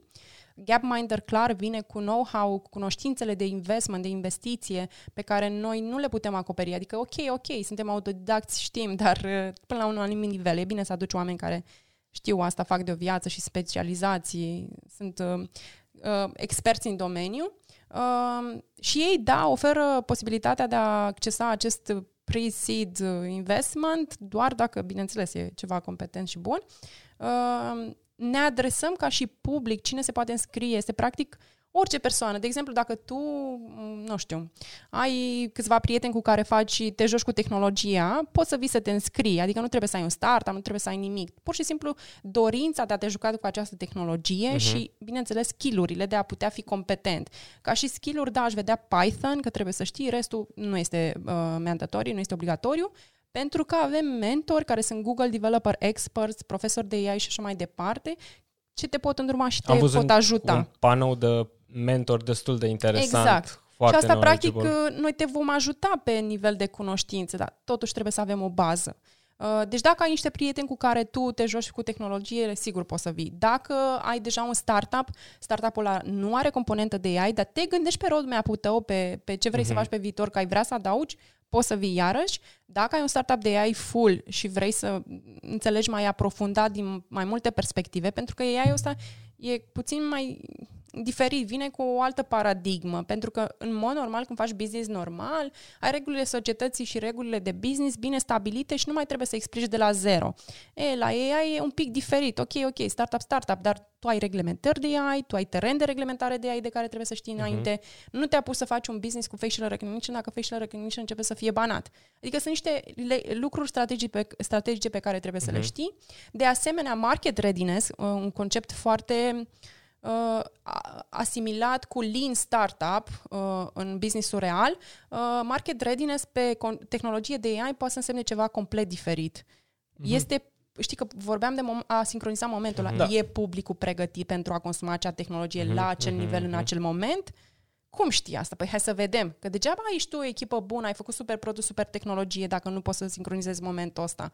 Uh, sunt foarte multe aspecte. Pe urmă, partea de investment. Când primești investment pe proiecte de AI, trebuie să știi tot jargonul, trebuie să știi cum îți împarți, cum faci, care e roadmap-ul, care sunt uh, așteptările, pe ce termen. Sunt foarte multe aspecte. Pe urmă, partea de marketing. Păi nu te duci ca în mod clasic, ca un startup normal, îți faci uh, site-ul acolo, spui AI Center de AI Powered Business. Nu, trebuie să te ajute cineva să-ți poziționezi business-ul, să te faci inclusiv pay de trebuie făcut altfel, uh-huh. trebuie gândit altfel. Și toate astea trebuie gândite din, să te centrezi în jurul ei și le gândești pe lângă el și să vezi cum faci. Ei, și asta noi am numărat că ar fi 10 segmente și o să avem mentori care au cunoștințe nișate și fac asta de ceva vreme pe segmentul lor, sunt specializați și vin din astfel 10 puncte. Super și te ajută tare. și îți fiduiesc informațiile astea, acum depinde de tine, tocmai de asta ziceam de disciplină, să reușești să le culegi, să le asimilezi și să stabilești un raport cu oamenii destul de bun astfel încât tu să te mai întorci la ei. Uh-huh. Că asta e partea cu, net, cu rețeaua de comunitate, este că tu te poți întoarce la oamenii aia oricând. Și oamenii te vor ajuta cu un sfat oricând și nu-ți vor cere bani pentru asta, pentru că ne sprijinim unii pe alții. Și practic așa ușor, ușor ecosistemul ăsta o să crească. Ce mai facem acum este să identificăm toate comunitățile ce au uh, o părticică comună de obiectiv și să ne construim așa ce, ceva mai mare în care ne sprijinim unii cu alții ca să creștem ecosistemul ăsta. Că ecosistemul nu se crește doar că noi, București AI, facem programul ăsta. Ecosistemul se crește că noi, București AI, împreună cu toate comunitățile astea, împreună cu toți partenerii ăștia și cu toți, toate programele astea, mm-hmm. putem să contribuim cumva.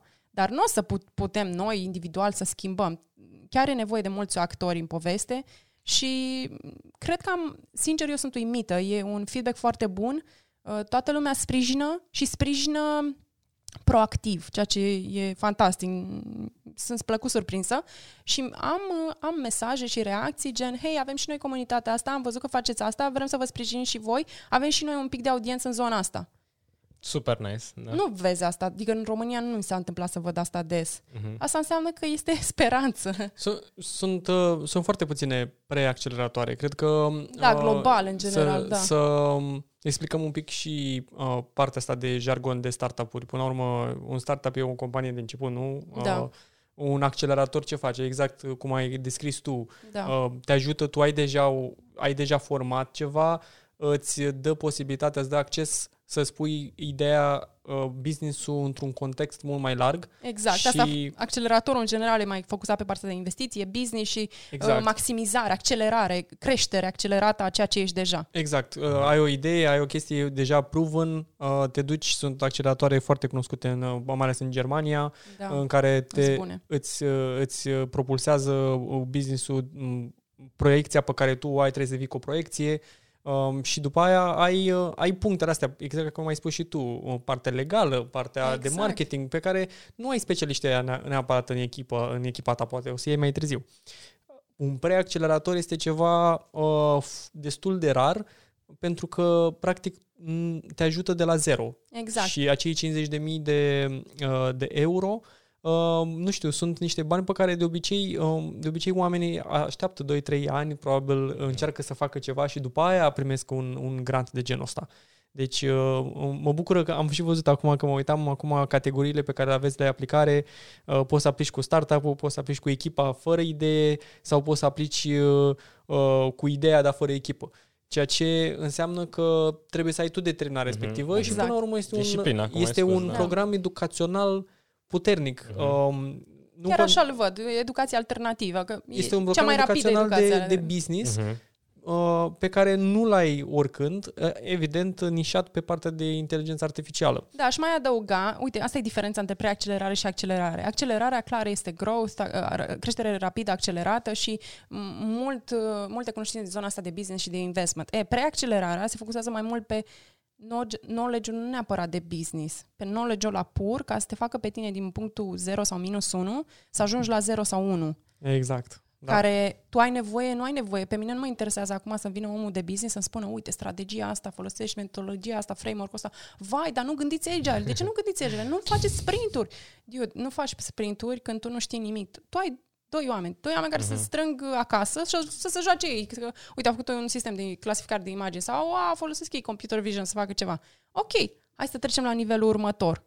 Cum pui aia într-o infrastructură, cum, o, uh, cum îi faci deployment, cum sincronizezi rotițele ca tu să-ți faci un produs, ce rotițe ai nevoie să cunoști sau ce contacte din rotițele alea e bine să le ai în agenda ta.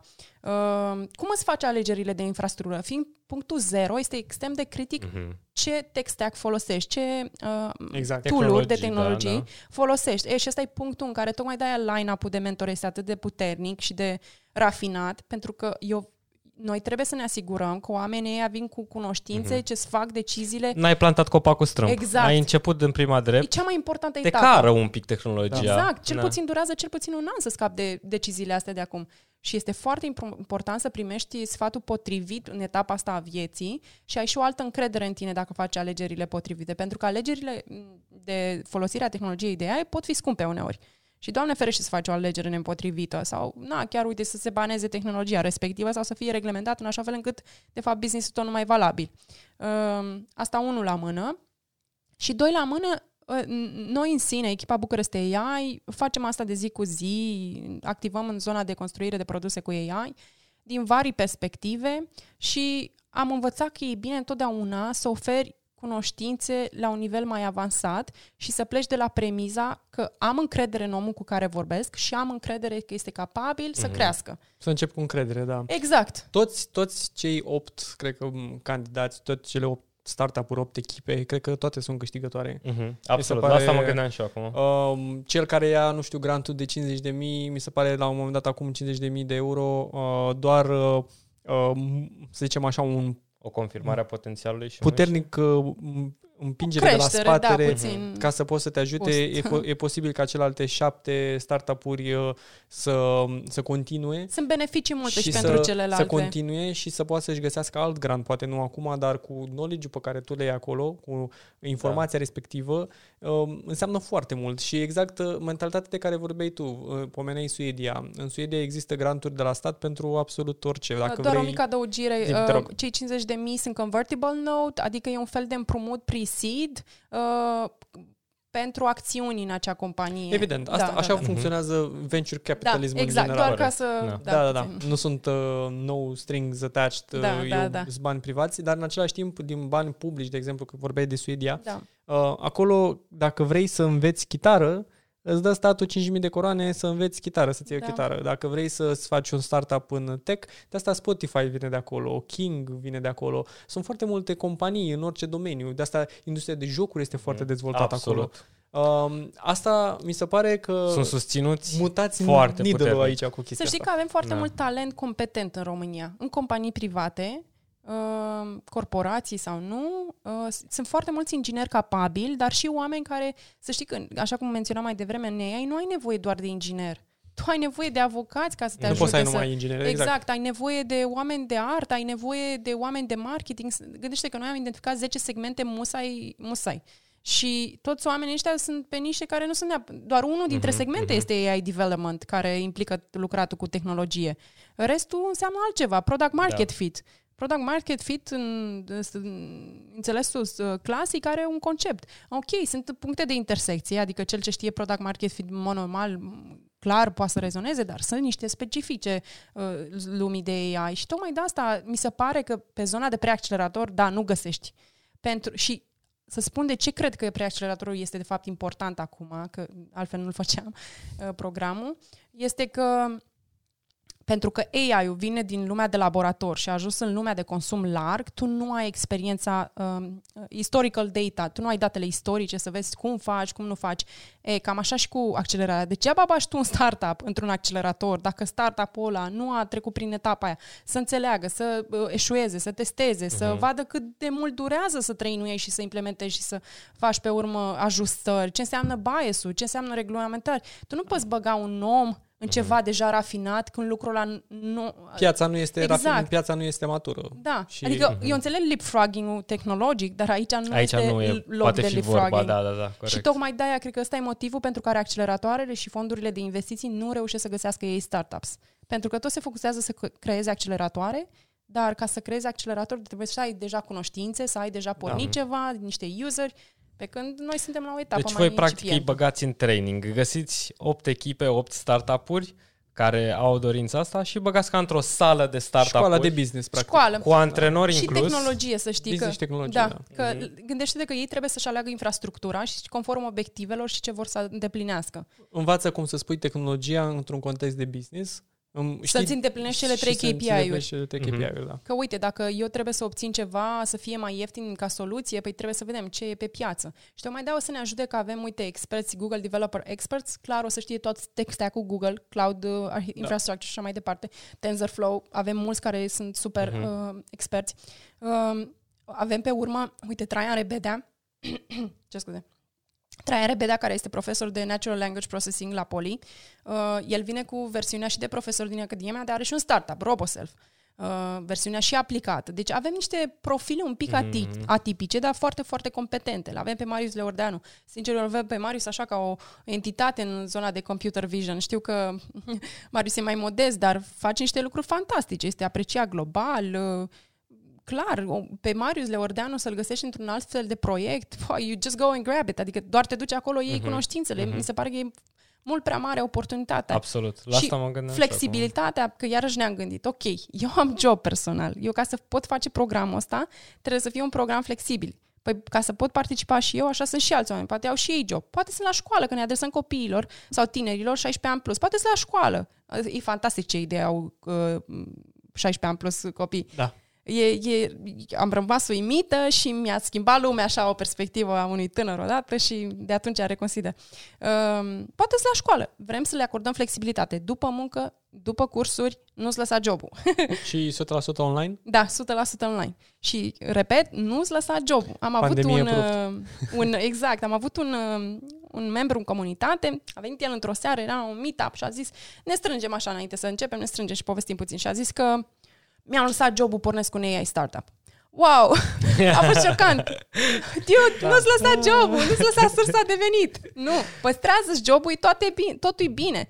Poți să faci startup pe lângă job, mai ales pe zona de AI. Că nu te duci hardcore să stai, poți să faci multe chestii ca startup pe zona de AI, pe lângă altele. Plus că îți lași jobul în momentul în care startup-ul tău are un cash flow, are o sursă de venit recurentă. Asta înseamnă și matur- uh-huh. maturizare, uh, maturitate, de fapt, maturizare, maturitate în, în ceea ce în, uh, cum îți gestionezi viața prioritățile ha. și cum, cum le pui în context. Cum spuneai și tu, partea de AI și doar vreau să punctez și spuneai, uh, nimeni nu se așteaptă ca să ai o, un rezultat în următorii un an și jumătate, 16 Absolut. luni sau da. viteza respectivă. Se așteaptă în câțiva ani. E ceva care da. îl pui la cuptor și e slow cooked. Nu e ceva care îl, îl da, prăjești pe tigaie acolo un imediat. Un criteriu de succes ar fi ca din astea 8 startup, ce puțin jumătate, să fie bootstrapping în continuare, uh-huh. adică să se autosusțină, să-și ducă ideea mai departe nu mă refer la un nivel super accelerat, gata, loși job și faci asta. Nu, slavă Domnului, sunt pet projects, adică proiecte de-astea pe care le faci pe lângă muncă. Uh-huh. Eu am o tonă. Uh,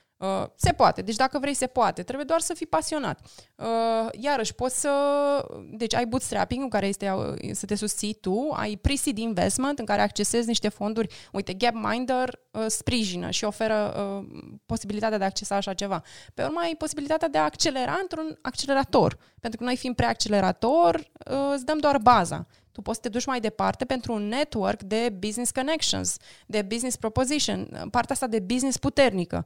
Ce și la noi se va întâlni, dar îți dai seama, noi fiind pe zona de ei, ne centrăm destul de mult pe ei. Uh, și acolo vei învăța iarăși, e o altă etapă. Ce este important este ca oamenii să înțeleagă că nu este doar o sau de puțin, că nu este doar o ușă pentru a avea succes și că trebuie să deschizi mai multe uși și sunt mai multe stagii pe care tu trebuie să le accesezi și să nu crezi că dacă te duci într-un accelerator sau un preaccelerator sau în ceva, gata, o să obții succesul și faima. Uh-huh. Este multă muncă, multe stadii, trebuie să fii disciplinat, să muncești, să Îți e doar începutul. E exact. doar începutul și asta Dar contează e, foarte mult. Începutul este cel mai important. Foarte multă lume îl Pierde amână acolo. sau uh, găsește scuze sau etc cum ar fi să ai începutul perfect. Ăsta pare un început perfect. Doar nu faptul știu, că... cred că și profesional. Gândește, dacă vii mm-hmm. la mhm. un astfel de preaccelerator, cred că te ajută și cu jobul. Adică poți să fii mai mm-hmm. competent în jobul tău. E win-win oricum ai exact. privi. da, nu. Îți pune în context foarte multe chestii și m- mm, sunt mulți oameni cu idei. Uh, mm-hmm. Nu cred că omenirea duce lipsă de idei. Uh, Cred că zicea Slavă cineva Domnule, la un moment da. dat că fiecare om după planeta asta nu contează ce educație a avut, probabil că a avut o idee la un moment dat și um, cred că mulți au o chestie de asta. Băi, m-am gândit și eu la ideea asta, uite mă că a făcut unul. Păi, da, da, ăla a, a, fă, a făcut-o. Adică da, pur și da. simplu a avut uh, dorința și nebunia să facă așa ceva.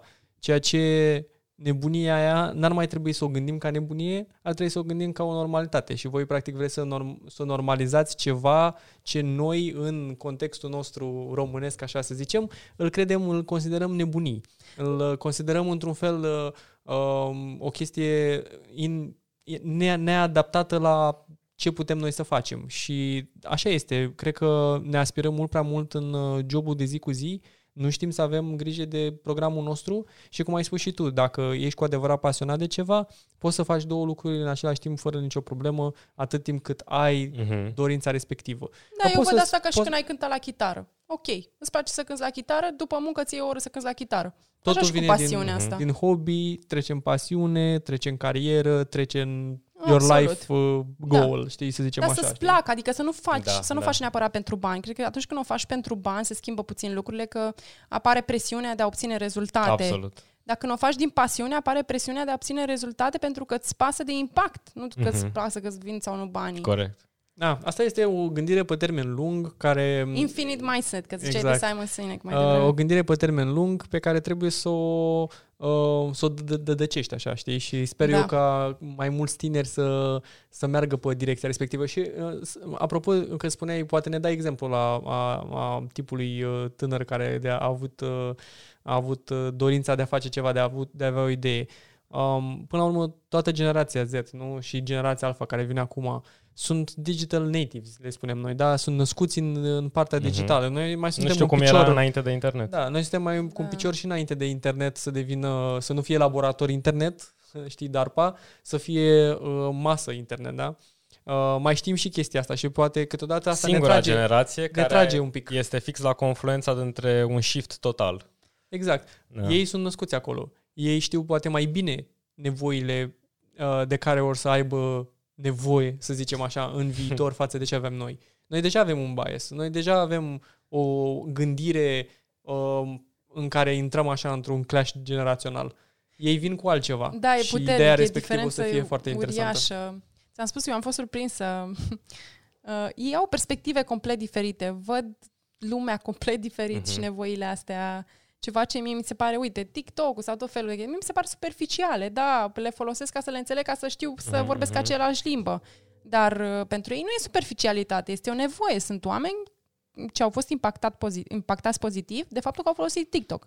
Au învățat să gătească, au învățat să facă ceva. Adică se obțin și lucruri pozitive pe lângă relaxarea asta. Uh, iar eu, pentru că n- sunt limitată în a înțelege perspectiva asta, de fiecare dată când interacționez cu copii, cu tineri, uh, sunt uimită de faptul că sunt competenți, că înțeleg, că sunt fluenți în tehnologii, uh, sunt fluenți în uh, domenii de business, știu să pună problema complet diferit. Cu siguranță eu la vârsta aia nu știam nimic. Și și acum, uneori, cum pun ei problema, mă uit la ei și zic, wow, nu m-am gândit la asta.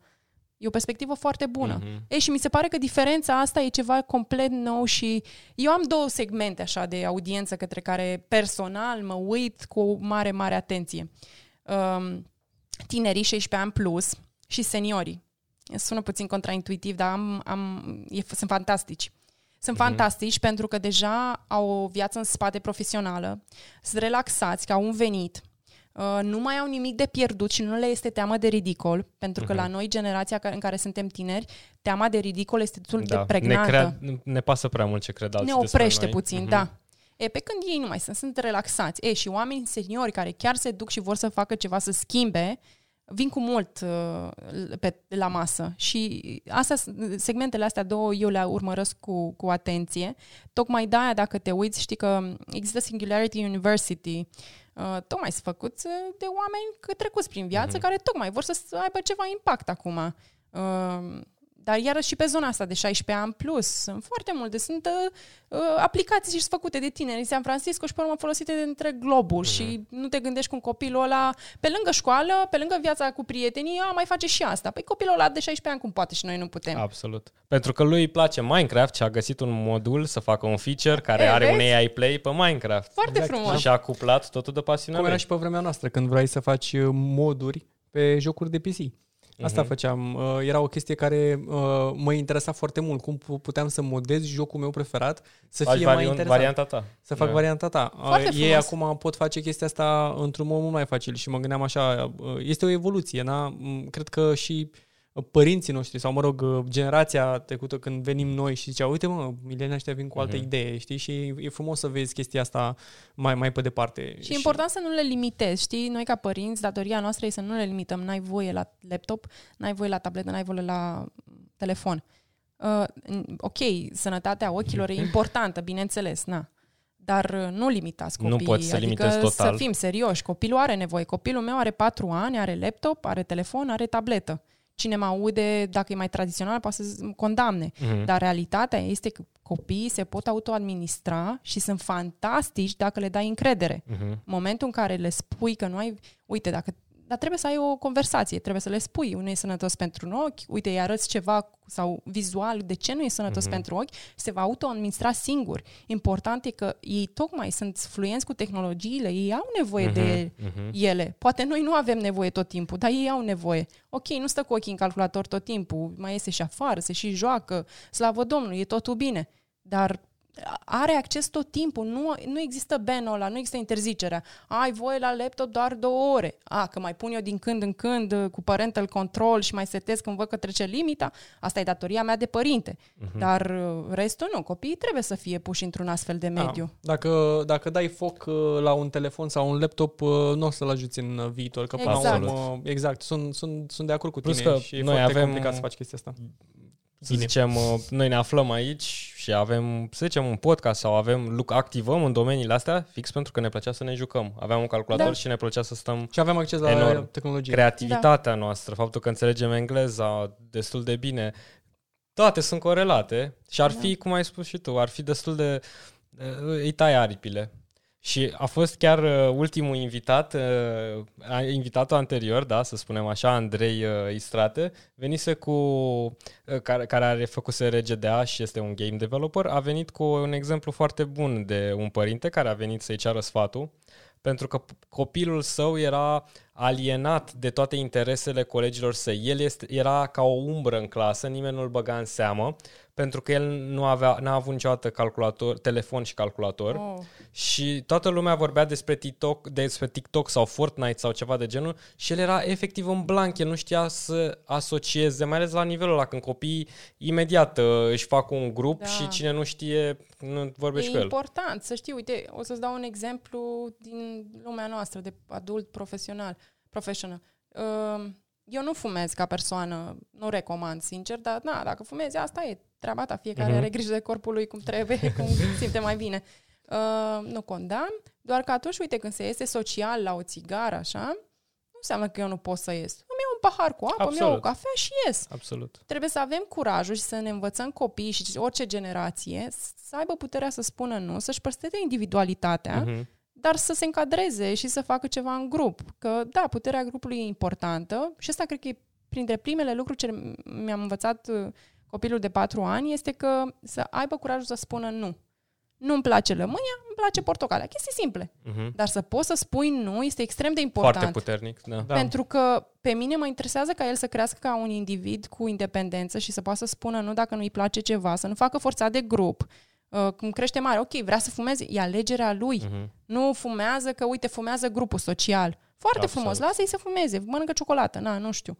Uh, dar să fie alegerea lui și nici să nu impui, pentru că noi, ca și generație, cum ziceai tu, că suntem între și între, nu cred că avem puterea să pătrundem toate fațetele astea uh-huh. și să ne dăm mai departe niște idei preconcepute pe care le-am trăit noi, iarăși nu cred că și e nici bine. ar trebui până la urmă. Da. Ar trebui să ne bazăm pe ei, să ne învețe da. mai, mai pe viitor. Că și să știi că ne învață. Asta e important. Și uite, legat de AI, chiar sunt într-un studiu în Spania, parcă, uh, care, uh, mă rog, cifrele arată cum că copiii peste 3 ani au puterea să înțeleagă termenii de inteligență artificială. Bineînțeles, la un nivel destul de bază, vizualizat și așa mai departe.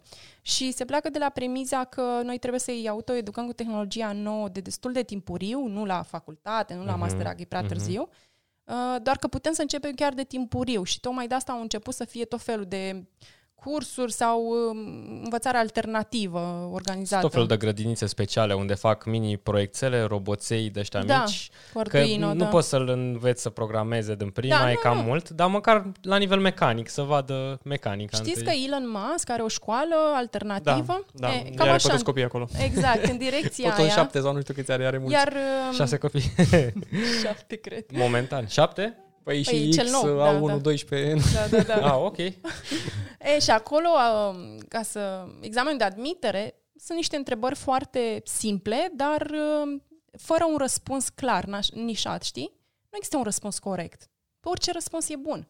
Te întreabă, să zicem, e planeta asta, descoperim că putem să o locuim. Ce ai pune? Cum ai structura prima oară? Ce pui mm-hmm. pe planeta aia prima oară? Orice răspuns e bun. Asta e, practic, să ieșim din bula asta că copilul greșește. Nu greșește, tu greșești, că îl învăț uh-huh. stigmatizat. Uh-huh. Și... El încearcă să înțeleagă lumea mai degrabă. Exact, și da, să poate învețe. lumea lui va fi ceva complet uh-huh. în afara percepției tale. Oricum, asta Dacă se spunem tot colonizează timpul. Marte. Absolut. N- n- Sunt uh, de părere că copilul sau în general copiii au uh, o inteligență mult mai puternică decât uh, reușim noi să uh, harness, gen să nu, nu, nu reușim niciodată să sau societatea nu reușește, are o foarte mare problemă să hrănească Alimenteze, potențialul ăsta al copilului. Venim din contră și adăugăm uh, invidie, uh, chestii superficiale la care să uite. Cum ai spus și tu, uh, ești, intri în peer pressure-ul grupului, intri în presiunea grupului, uh, pune stăpânire pe dorința ta în loc, stai că dorința mea este alta, eu vreau să fac altceva. Ai și Vreau să scorare văd altceva. individuală și tocmai de-aia, că, uite, când îți faci o comunitate, de-aia oamenii sunt reticenți. Că oamenii au fost învățați la școală tot timpul, ei știu doar Mhm. asta. Eu sunt scorat individual, eu trebuie să fiu deștept, da. cel din stânga nu contează că e deștept. O comunitate spune fix opusul. Cu cât suntem noi mai mulți pe medie mai bine, cu atât o să ne fie mai bine. Uh-huh. Nu mă interesează ca eu, individ, să fiu bine, mă interesează ca toți ceilalți din jurul meu să fie un pic mai sus. Eu, Mhm. eu, sunt, uh, eu sunt partea optimistă așa din podcastul ăsta de obicei și cred că uh, partea asta, ev- evoluția asta și faptul că sunt conversații așa și există și conștientizezi faptul că potențialul respectiv se poate, uh, se poate deschide, uh, spune multe. Până la urmă gândește de unde am pornit și unde suntem acum și cum vi- viteza tehnologică ne duce mai departe. Copiii sunt din ce în ce mai puși către o traiectorie cât mai bună. Mhm. Poate partea climatică este destul de îngrijorătoare, dar probabil tot tehnologia ne va salva. Și mi-a plăcut uh, în pe tot parcursul podcastului că am vorbit, uh, am vorbit contextul de inteligență artificială, dar cred că cuvântul de bază al, podcast, uh, al episodului ăsta este colaborare Uh-huh. și comunitate, știi? Și uh, îmi dă speranță așa un pic. Uh, mulți văd partea asta negativă. Sunt două tabere. Alea nasoală în care vine inteligența artificială și uh, o să fie un, un zeu benevolent sau Da. un zeu rău. Uh, eu sunt de părere că um, vom ne va ajuta să ne ducem mai departe tocmai prin colaborarea asta și prin, uh, și prin atenția asta, prin învă- a învăța din lecțiile trecute pe care le-am avut, știi? Și da, colaborarea cred că este cuvântul de bază din, uh, Uite, din aș toată încheia discuția cu noastră. împărtășirea unui singur alt concept și cu asta cred că e bine. Uh, se numește regula Goldilocks, Mhm. um, în care tu alegi varianta medie. Vine de la o poveste de The Three Bears, cei trei ursuleți, în care o fetiță Goldilocks um, i-au fost prezentate trei boluri cu porridge, cu Uh, cereale, da, să zicem, orz, o văz. O văz, da. Așa, unul era fierbinte, unul era rece și unul era călduț. E, fetița a ales pe la călduț și se zice că în orice m, avans tehnologic, dar și cam în orice ceea ce facem, ar trebui să mergem pe cel călduț. Să nu credem că vine AI-ul, vin roboții, ne iau joburile și noi nu știu ce facem, suntem sub uh, roboți, sau să credem că a, AI ăsta nu-i bun, că uite a failuit, nu poate să facă nimic, tot omul e de bază. Nu folosim algoritmul ăsta de clasificare de imagini sau de computer vision în medical în zona de medical. Pentru că, uite, eu, doctor, știu eu să pun mâna, simt eu bine aici. Da, da, te ajută, e mai eficient. Știi, trebuie să fim fix la mijloc, călduți. Uh-huh. Să fim conștienți de ceea ce poate face AI-ul în modul curent, să nu credem că poate să facă mai mult decât ceea ce poate duce. Știi cum e? Un om poate duce atât, nu-i da mai mult decât poate duce, că poate claca. E, suntem conștienți de ce poate face AI-ul, nu ne ducem mai extrem decât poate facem, dar nici să nu subestimăm, să zicem, a, nu e bun deloc. Mm-hmm. Eu nu vreau AI-ul că, uite, ce îmi controlează AI-ul viața. E, de bine de rău folosim Google Assistant sau toate, toți asistenții ăștia, de bine de rău folosim predictive algorithms uh, și estimări și recommender systems. În, Google Maps. Da, sau Waze. Google Maps. Da, uite, ți intri online, îți cumperi o haină și pe urmă vezi mai jos. Alți user au mai cumpărat asta sau uite, merge și cu Absolut. cealaltă. Asta e un sistem de recomandare făcut cu algoritmi de machine learning. Da, toate astea noi le folosim deja și da, totuși suntem reticenți. Păi suntem reticenți tocmai pentru că nu cunoaștem și le vedem Frica de așa. cunoaștere. Da. Uh, Era un exemplu care îmi plăcea să-l dau mereu despre când s-a inventat prima dată radioul și s-a dus către uh, publicul larg. Erau publicații, uh, ziare, cum uh, radioul fură mințile Oh, doamne. tinerilor, Asta pentru e. că tinerii stăteau la radio toată ziua și nu mai ieșeau din casă și au zis că asta va fi, de fapt, pieirea ro- omenirii. Și eu zic că suntem Da, mai suntem bine, bine. și că radio Mm. deja e înlocuit de Da, podcast. uite, așa și Și- Netflix-ul era, știi că Netflix-ul zicea că, vai, nu o să fie adoptat, că nu știu, și acum Netflix-ul de fapt este Da.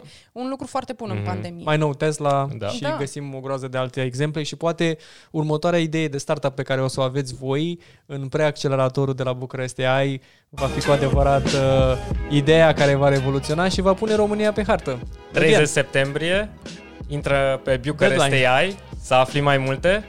Poate tu ești, uh, ai echipa câștigătoare, poate ai echipa care, sub tutelajul mentorilor de la Bucharest AI, nu știu, va schimba România. Poate schimbe agricultura tu, noul porumboiu.